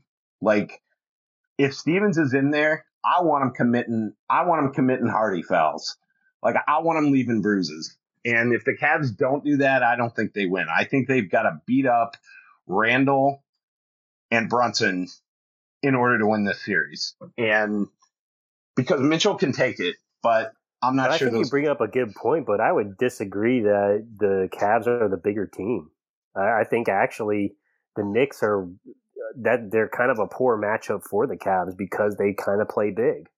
No, I, I, okay. Then the Cavs, I think, are a little taller, but I think the the Cavs need to play bigger. Is kind of what I'm saying. The Cavs yeah, need no, to be absolutely. the bigger team. Yeah, right. No, they need I, to I absolutely agree. Yeah, they need to play big ball, big boy ball. Yeah, because the Knicks, that's literally what their mo is. They they want to make it a street fight. Yeah, and you know, if uh, if Rolo's on the roster, I want him dusting up with somebody out there. Like I want somebody from the Cavs to get ejected in in New York. you know, beat those guys up. It's so your time, know. Rolo. Yeah, I don't know. Uh, to me, okay. So what? One of the other things that I think is the X factor. I am very worried about the officiating in this series because are the Cavs going to get a fair whistle against the Knicks? I'm very concerned about that. Um, what is your uh, big X factor for this series, Eli? My X factor is the battle of coaching and competency. Which coach can be the most average coach and give their team a slight advantage? Young Thibs versus old Thibs. yeah, that's one way to put it. But um, I, I'm actually somewhat glad we're the Cavs are playing a coach who is very mediocre in the playoffs. Um, because obviously you want every advantage to win, and I think that's a that's a big one for Cleveland. Um, I'm not saying I would take JB over Thibs. Maybe I would actually, but I think the fact that it's more of an even matchup on that front gives me even more confidence in the matchup. So my X factor is will we see a different JB? I'm not holding my breath. Um, but maybe he could surprise us with some uh, better adjustments and game planning. And to be fair, I think JB's actually best when he has a lot of time. He's just not very good in the moment. He kind of panics and gets really conservative and goes back to defense first, and that's why we see a lot of Lamar Stevens. But I, I also think there are hints lately in Chris Fedor's, you know, nuggets that the front office is telling him like, "Hey, you gotta do this. Hey, you gotta do this." And I think one one thing that I was telling was when he was asked about Cedi Osman in the second to last game, he was like, "I have to play him more. I ha- I've been told I gotta play him more. I I can't not play him." And seeing that quote made me think like, you know what? Maybe the front office is kind of like, hey, you know, our top, our he's our one of our top net rating guys, and you have to play him because all the numbers, a whole season of data at this point has proven that he's a positive to his team compared to Lamar Stevens. So I'm hope hopeful that we see a little bit more time and maybe a collaborative effort from the front office. Um, but that's kind of my X factor difference maker that I want to see and hope that the Cavs can capitalize on. Nice. Uh, Chris, X factor for the series. Yeah, my first instinct was to go with Evan Mobley because I just think nice. He was built for these moments. This is when he's going to really announce himself to the wider audience that hey, I'm a I'm a stud. I'm I'm I'm the next guy. You know what I mean? He he's the next he's the next one in line. You know, we have we have this era of Joel Embiid, uh, Nikola Jokic, and uh, Giannis. You know, the, they're kind of the bigs that are dominating the NBA. You know, I I think Mobley needs to ascend to, you know, Mobley has the capability to ascend to that kind of level. He has the ability to ascend to a top five in the NBA, uh, big in the, you know, to that level. And, and I actually think Randle's, especially a hobbled Randall, is a really good matchup for him. Yeah, I think you know it's a it's one that he can possibly take advantage of. So, um, if you want to go like low key X factor, I would say you know, kind of Eli's kind of mentioned it or danced around it a little bit, I'd go Danny Green. You know, Danny Green, Cedi Osman, you know, were the two names. You know, I just talked about how we need to make threes and we need to prevent threes. You know, Cedi and Danny Green have length and they can make a three. You know, so I think the more you see of them and the less you see of Stevens and Okoro, I think that helps the offense. That changes the offense. That changes the calculus uh, of the offense because, you know, any time that Okoro or Stevens are on the floor, they will not be guarded. I promise you that. It's been happening all season long, you know, and too often the Cavs have not been able to make teams pay for doing that the whoever's guarding Okoro or Stevens is camping in the lane, helping to either stop the pick and roll or stop the drive to the basket. So, you know, Danny Green, Cedi Osman, this is your time to shine. Yeah, I'm I'm gonna counter I'm not counter that, but you know, I talked a little bit about the X factor of the officiating. I think like you just touched on, Isaac Okoro is an X factor. Um, the Cavs have been able to make teams pay when they just played Okoro. Okoro has done enough to make teams pay. Um, in certain games, there's been games where he just doesn't have it, and I think you just got to send him to the bench in those uh, cases, or you know just live with that. But you absolutely, absolutely, absolutely cannot play Stevens and Okoro at the t- same time. It just kills the Cavs offense. Um, the other X factor I will say is the vet factor. I think the Cavs have the better vets. I think Danny Green and Ricky Rubio probably give the Cavs a coaching edge if the coaches listen to them. Because I think, you know, Ricky Rubio, I don't think anybody doubts will be a head coach someday, somewhere. Like, he is one of the smartest players in the history of the NBA, knows what's going on on the floor at all times. Danny Green, another very sharp guy. Probably the odds are good he's going to be either in a front office or a high level assistant or a head coach someday. Those guys can help the coaching staff, and the coaching staff and the players have to listen to them. So that's my other X factors. And uh, with that, we'll be right back and we'll give you our predictions. Cavs a podcast. Chris Francis, Eli Kim, Nate Smith on the mic here. Rubber hits the road here, guys. Give me your prediction. Eli, who wins the series? How many games? I think I've been dropping the most hints on my pick. I think the Cavs win, mainly because their starters are better than the Knicks starters. In the end, uh, playoffs are about star power, and I think the Cavs have more of the better players up top, and that's why I think they're going to win the series despite their bench, in my opinion, being clearly inferior to the Knicks bench. I think the Cavs win in a grueling, competitive six game series and where I think they win. Hopefully, they win. I think they're actually going to split the first two just because they're a young team, but I think they'll. Uh, so it'll be very nervous. Don't get me wrong, but I think they prevail, and you see Donovan Mitchell being him, um, like we have for most of this year. So that is my prediction: six games for the Cavs. Chris, it's tough. I'm gonna take Cavs in seven. I think home court is going to make a difference in this series. I think the Knicks are probably this series. I think the Knicks was Knicks are the strongest possible opponent that they could have faced. So I'm gonna pay my even respects. more than Boston and Philly or Milwaukee. Well, I mean, in, in terms of uh, no, I mean in terms of the lower seeds, any any of the seeds Oh, that okay. lower than them that they could have faced in this in this first round. Um, uh, Well, it makes sense to the fifth seed. yeah, well, I mean, there.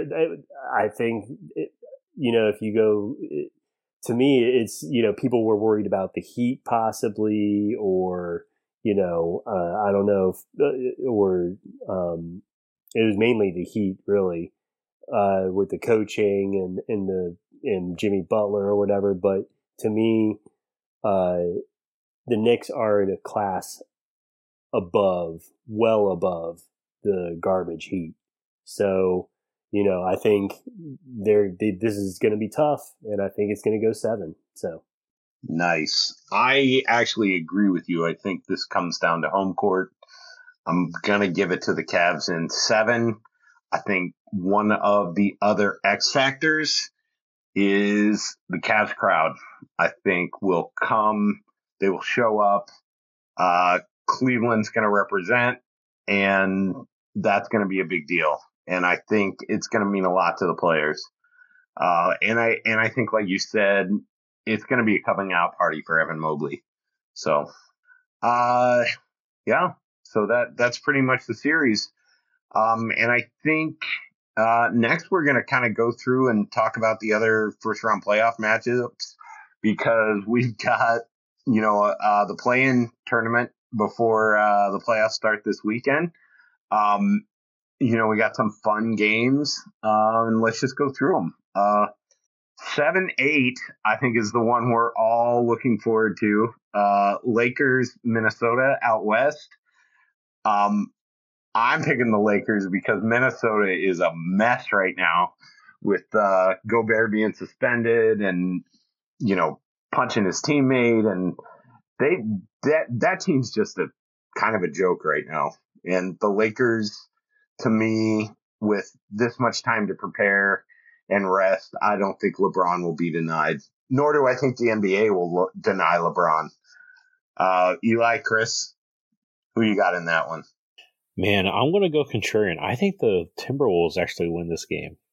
I think because everything is against them and Gobert is suspended now, I feel like they're going to sneak away and get this one. I do think the, I mean, spoiler, I think the Lakers still make the playoffs.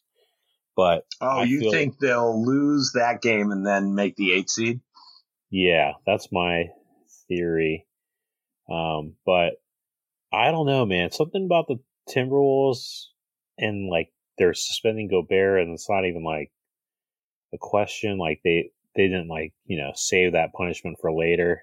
Like all hands on deck. They really might think that they gal they were galvanized after their Gobert left at halftime in the last game. So I don't know. I think the one thing that makes me worry about me now that I see that is that McDaniels is going to be out, and I think he's a great player. So the guy Um, punched the wall. Like, oh, who was the N- NFL player that headbutted the wall and screwed up his neck? You remember that uh, for the Redskins at the time? Anyway, I'll look that up. But yeah, okay, but I'm I'm going contrarian on this one. Chris, it's Lakers, right? Yeah, it's Lakers. Yeah. The Lakers have been their net rating since the their net rating since the trade deadline has been top six in the NBA. They're a completely different team than they were. I'm telling you, the Lakers can make the finals. And I called it when the trade happened, and. I'm not. I'm not, not uh, backing crazy. down. I, I, now I am thought it was also the one that thought the Nets weren't going to fade, and they clearly faded. But Yeah. Well, the the kudos to you because I when I looked up their net rating, they're ranked sixth since the All Star break. So they've been balling. They're they're a completely different team since they. oh yeah, and they got rid of the cancer, and all the guys that were playing too many minutes are now role players, and it's just perfect. Do you see they signed TT? yes, so they even got like all the guys that could have been gone after their ladies. They got them on. That's why they got them on lockdown. Was just so TT wouldn't like get with any of the players' girlfriends. wow. so that was like it's just a move for vibes. Like, okay, TT, you can't you can't go after any of the Lakers girls. So there you go. uh, I'm such a pig. Okay. Uh, next up, we've got out west, uh, New Orleans and oh, who's the other team? Sorry, I had it up. Thunder. The Thunder. I mean, it's New Orleans. The Thunder don't even want to win this game, right? I don't know. I mean, I think they'll try. I, I don't think they'll try. I think they'll find some way to lose. Eli, what do you, who you got? I got the Pelicans, and I think it's because of rebounding and big man play. Did you guys know that Josh Giddey leads the Thunder in rebounding, and no one's even close to him? Yeah, and they That's got pathetic. literally got rid of their best big in Muscala. Yeah, so That's I think pathetic. Valanciunas is going to be, You or uh, He's gonna eat. he's going to eat. And uh, I mean, I, I mean, Shai, Is Zion Shy is- playing? No, he's not. He's out. Yeah, but I think Ingram and McCollum are good enough to get this. Win, Oh, yeah. so. Yeah, and and you know Larry Nance, Northeast Ohio representing. Okay, um, so who does Minnesota? Uh, obviously, Chris thinks Minnesota comes out. Um, Minnesota or New Orleans. Uh, do you think OKC wins, Chris? Sorry, I skipped no, you there. no. I mean, Yeah, yeah, it's I the think Pelicans. I think they'll try, but I I don't think they'll Yeah. win. So out of New Orleans or the Lakers or Minnesota, uh, who comes out? Pels. Pels, Eli. Yeah. I got the Lakers and Timberwolves coming out. Okay, okay, I like it.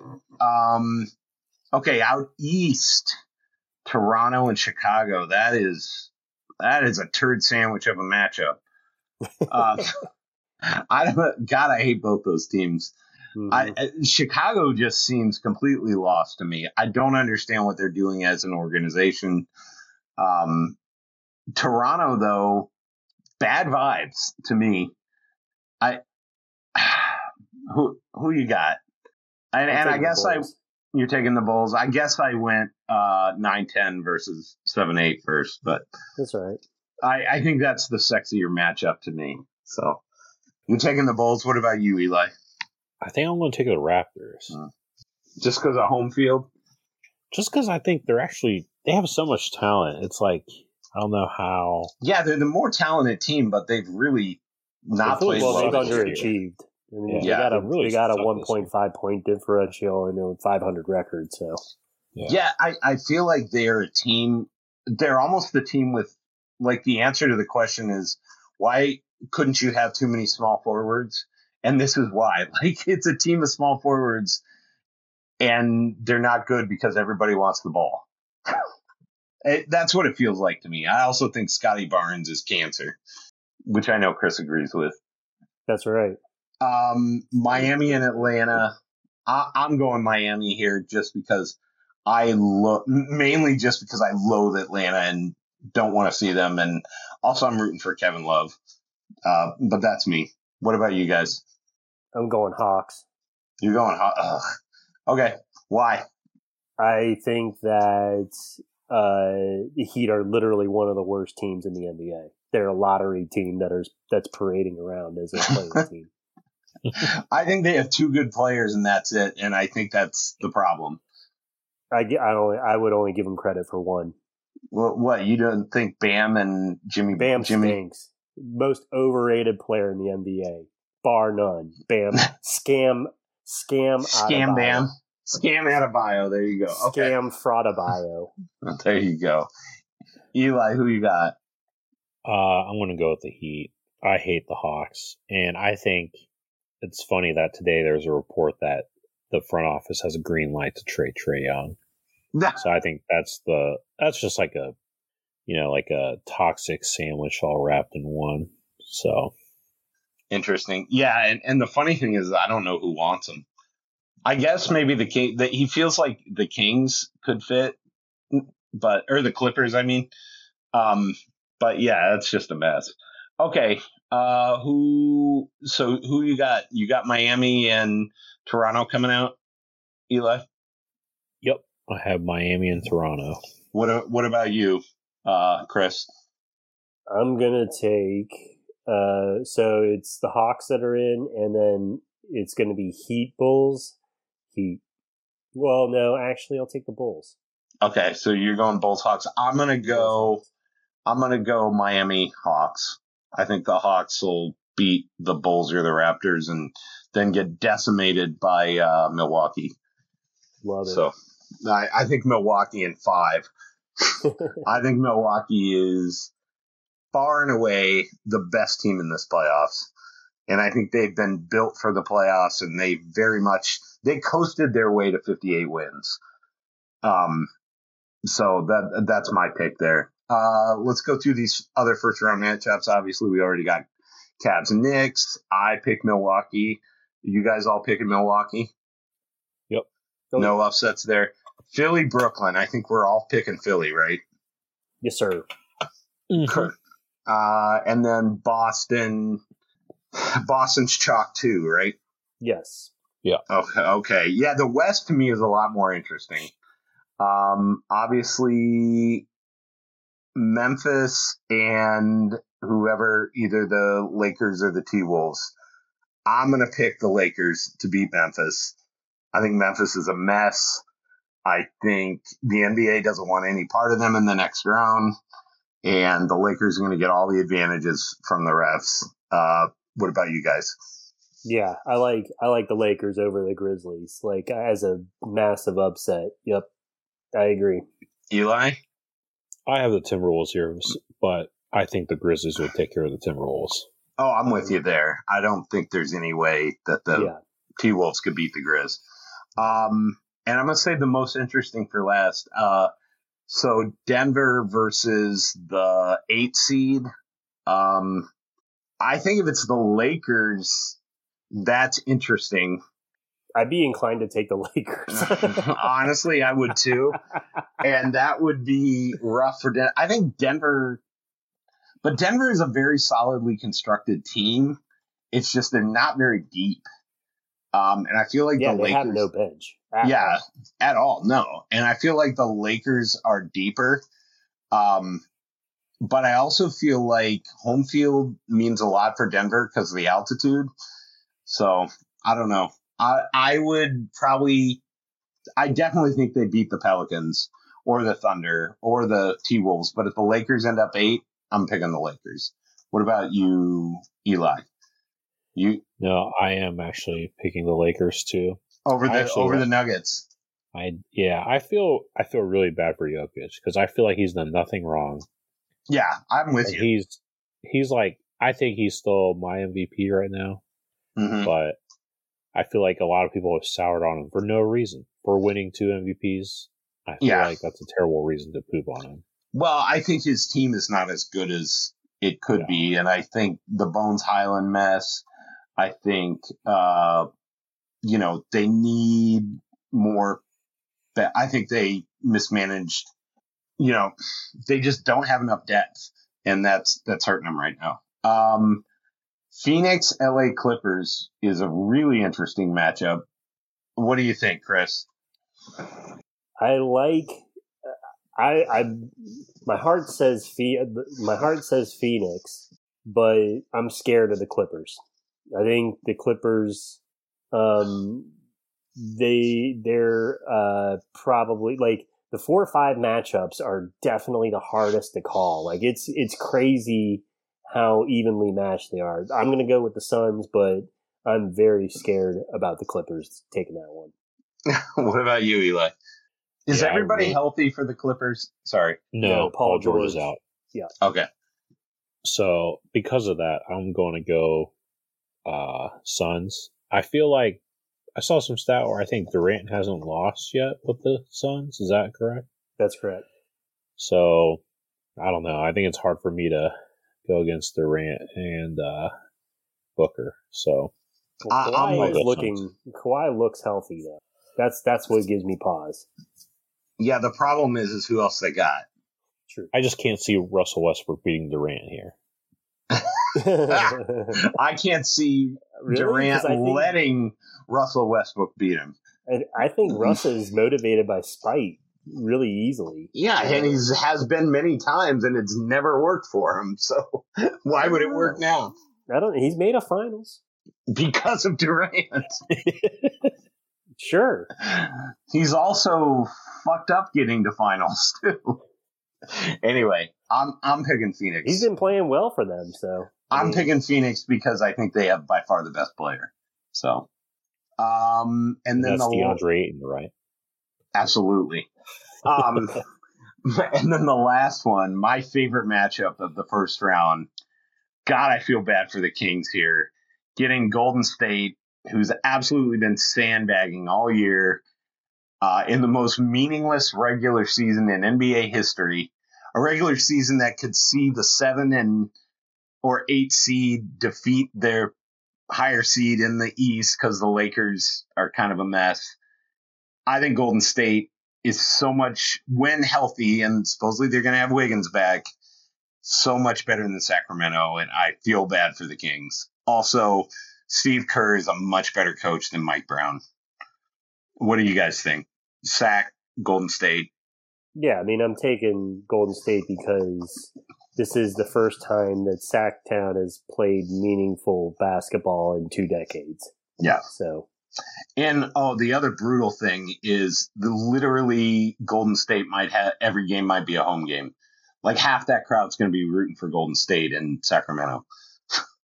Eli, yeah, I agree. I think the Warriors win. I'm really sad though because I hope I I really do hope that the Kings win Game One and they light the beam. Because how epic would that be for having playoff basketball back in Sacramento? I hope so too. I I'm rooting for Sacramento. Sacramento's my uh Yep. my tilting at windmills. Like I I know it's probably not going to happen, but I I would love to see it. So, uh, and that's that's it. I think. Uh, do you guys want to do postseason awards? I know, uh, Chris, you voted today. Uh, well, give me give me your finals prediction. I I won't take you through every series, but give me your finals prediction, Eli.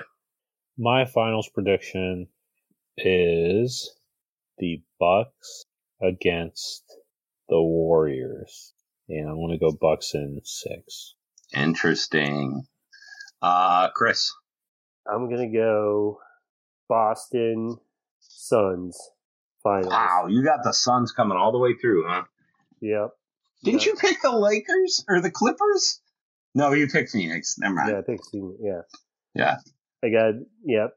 And uh and I'll take the Suns winning. Oh wow. I'm gonna revenge. I'm gonna take Boston or I'm gonna take Milwaukee over the Lakers. Um, Milwaukee wins. I think they're far and away the best team in this playoffs, and I think um, this is the kind of the pat that it becomes kind of the pass the torch moment for LeBron to uh, Giannis.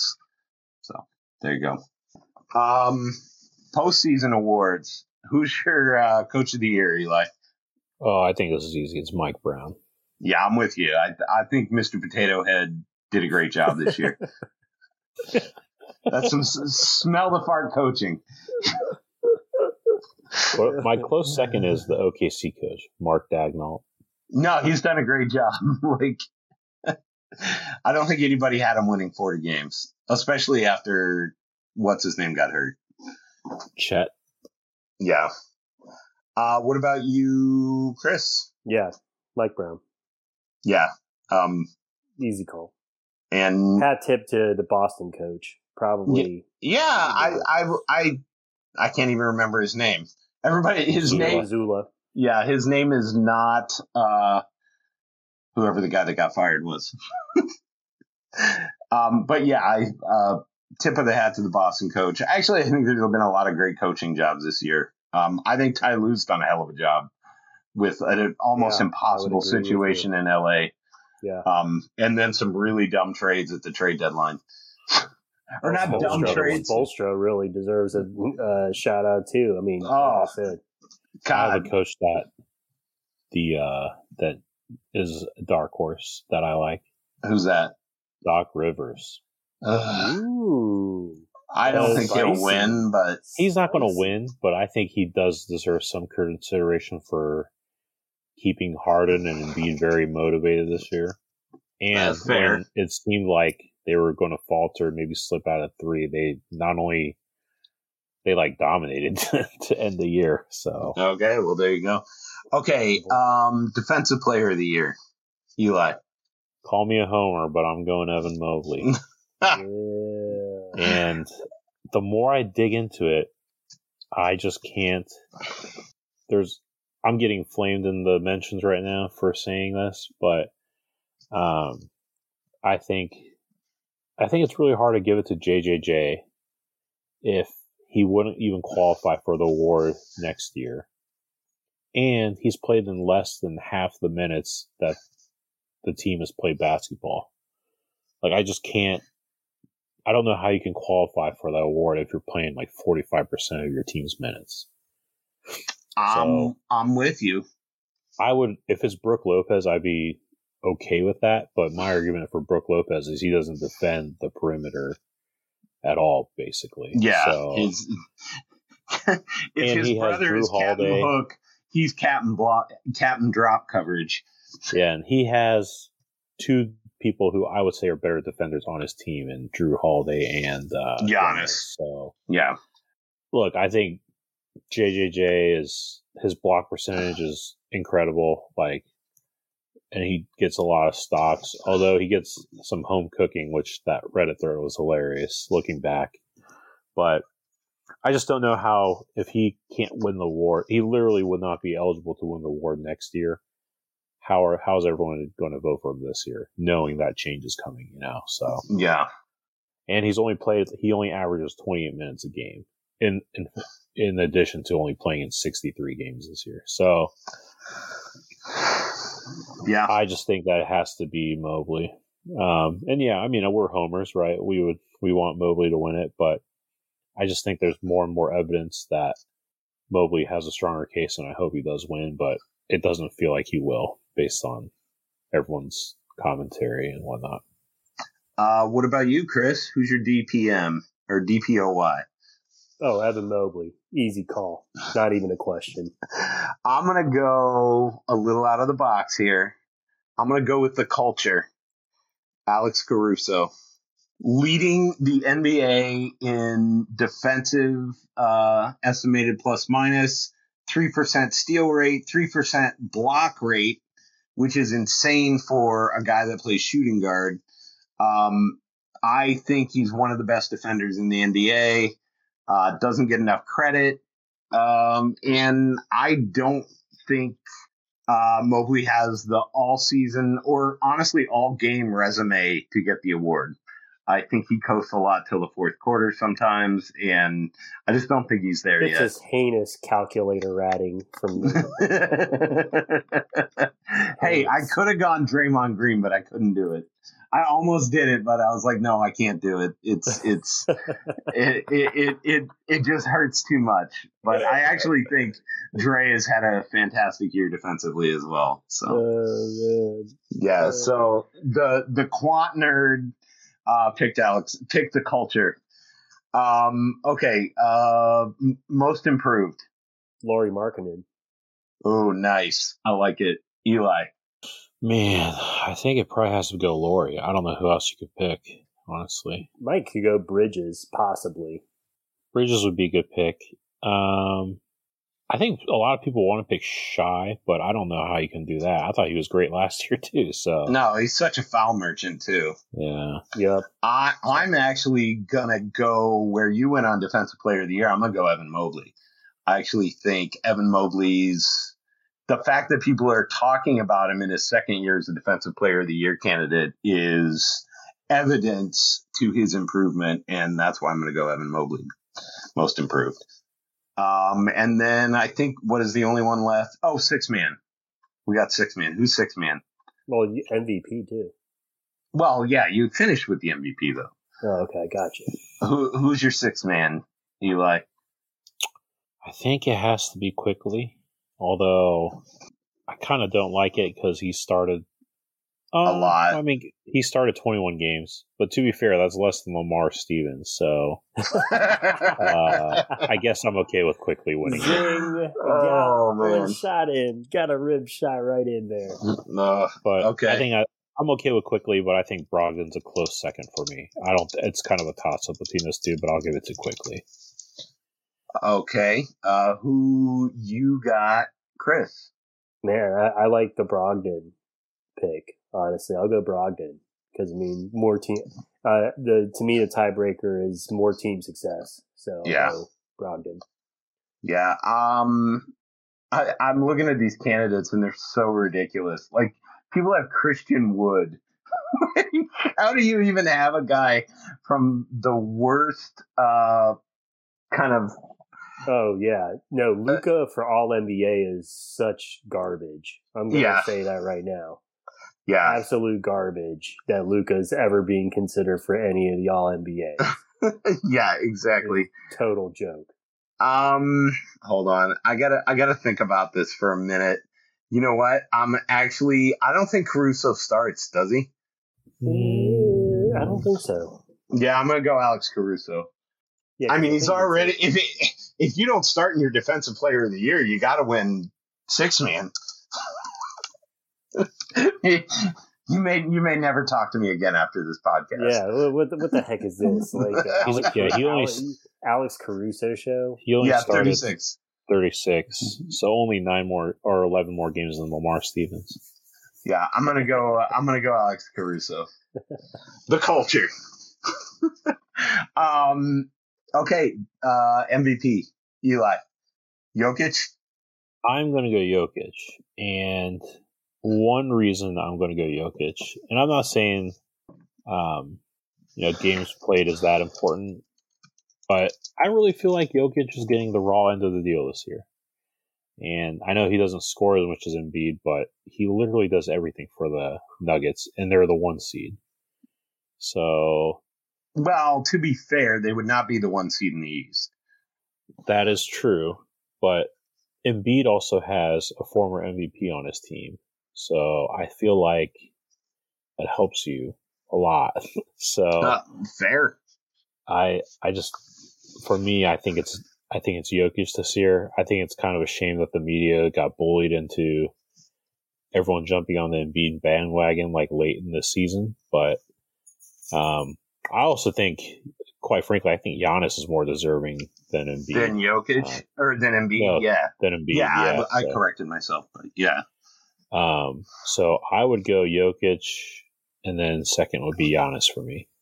Nice. What about you, Chris? Jokic stinks, especially on defense. It's a joke that he's. It was a joke that he got two MVPs. I'm gonna go Giannis, best player, best team. That's the way it should be. Um, I, it's not a bad pick. Uh, God, I hate all these. I don't know who to pick. Like, I'm gonna go Alex. Car- no, I'm just. Oh my! the culture. It's all about the vibes. Uh, I kind of have to go with Jokic, even though I hate myself for it. Um, but I just no, I'm gonna go Giannis. Giannis is the best player. Giannis done. It's Giannis. He's the best player on the best team. I just the, there we go. Throw it back old school. i am proud of you. Well, he's the best player on the best team. I think he's the best player in the NBA. I think he's the most dominant player in the NBA, and I think he's going to prove it in the playoffs. So Jokic is a great regular season player, and unfortunately, he just doesn't have the team around him for it to be evidence of how good he is. So there I mean, we go. I feel like you got to play both sides of the court. Yeah, and and my runner up, my runner up is Tatum because I was just gonna say that, Nate. Because he played, right. he only took eight games off. Absolutely. Wait, how many games did Gian- he, how many games did Giannis play? Uh, sixty three. He had that injury. Remember? Remember the Cavs played him when he was hurt. I actually got to change my vote. Then I'm going oh, Tatum. You're going, going Tatum. Tatum. Going Tatum. You just you just said like, you know, I, I I wanted to go old school, and you actually you you. My, you, you you went I went even older school. Huh? Exactly, exactly. I that, I love that shit. So I'm going Tatum, and shout out to Nate. Okay, brilliant point. Any change of your vote there, Eli? No, I'm sticking with Jokic. Okay, and then last one, uh, GM of the year, which we didn't do earlier, but I feel like the Cavs have a shot at it this year. Eli, who gets GM of the year? I think it has to be the Jazz, whoever that guy is. Uh, Justin Dan- Danny Ainge. Well, I think it's technically. Oh yeah, the Justin. It's Kobe's whatever. friend. Yeah. Um, Exa- I think they call it executive of the year. Yeah, I think now. you're right. Okay, so you're giving but, it to the Jazz. Yeah, I think he made two really good trades. Um, and I'm not saying the Cavs made a bad deal for doing that, but I think the fact Eli Eli is all about asset acquisition. I am.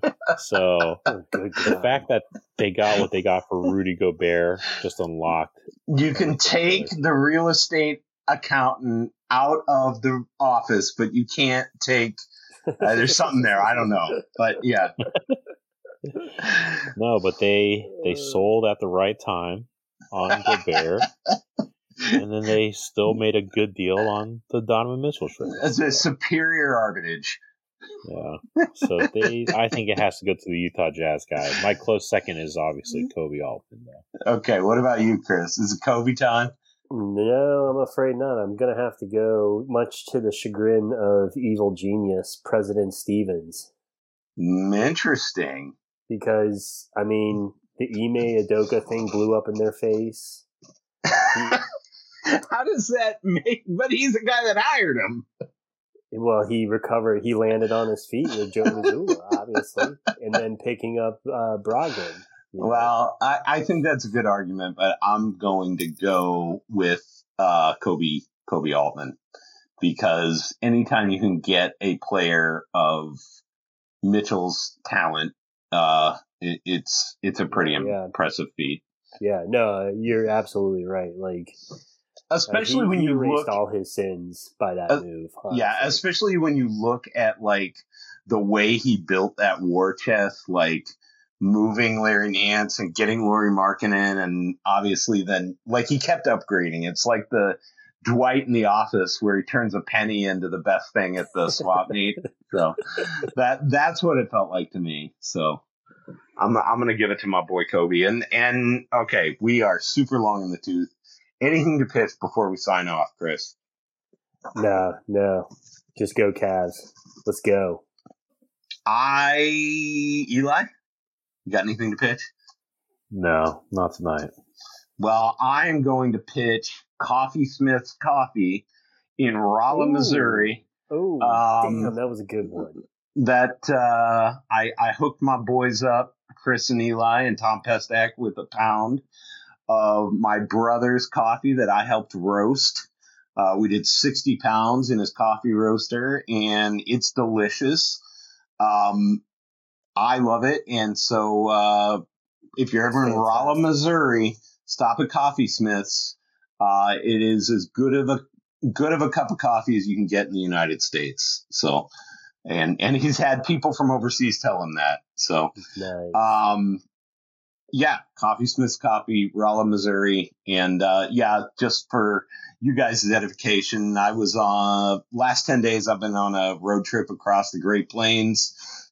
Drove 36 hours in 10 days. Uh, visiting family from Wichita to Oklahoma City to Kansas City to Rolla, Missouri, and uh, then ending up in Northeast Ohio for Easter. And then, oh, and the other thing I will pitch is my boy Dan Phil. He is the front man for a bluegrass band called Great River Revival.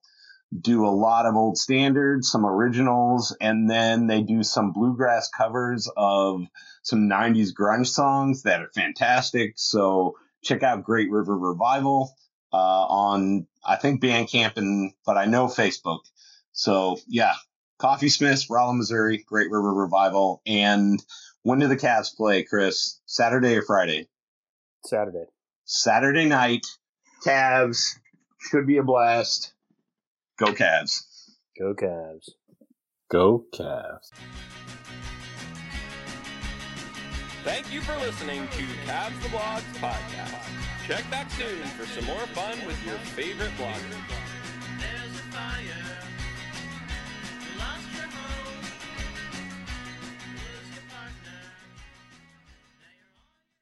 And we're out. Having a versatile, high quality piece of clothing feels great, but having a whole closet full of favorites feels even better. American Giant puts the quality, durability, and comfort they're famous for into everything you need for your spring days. From premium t shirts and jeans to lightweight French Terry joggers and their legendary best hoodie ever. Get 20% off your first order at American Giant.com with code STAPLE20 at checkout. That's American Giant.com, code S T A P L E 20. Everybody in your crew identifies as either Big Mac Burger, McNuggets, or McCrispy Sandwich. But you're the filet fish Sandwich all day. That crispy fish, that savory tartar sauce, that melty cheese, that pillowy bun. Yeah, you get it. Every time. And if you love the filet of fish, right now you can catch two of the classics you love for just $6. Limited time only. Price and participation may vary. Cannot be combined with any other offer. Single item at regular price. Ba-da-ba-ba-ba.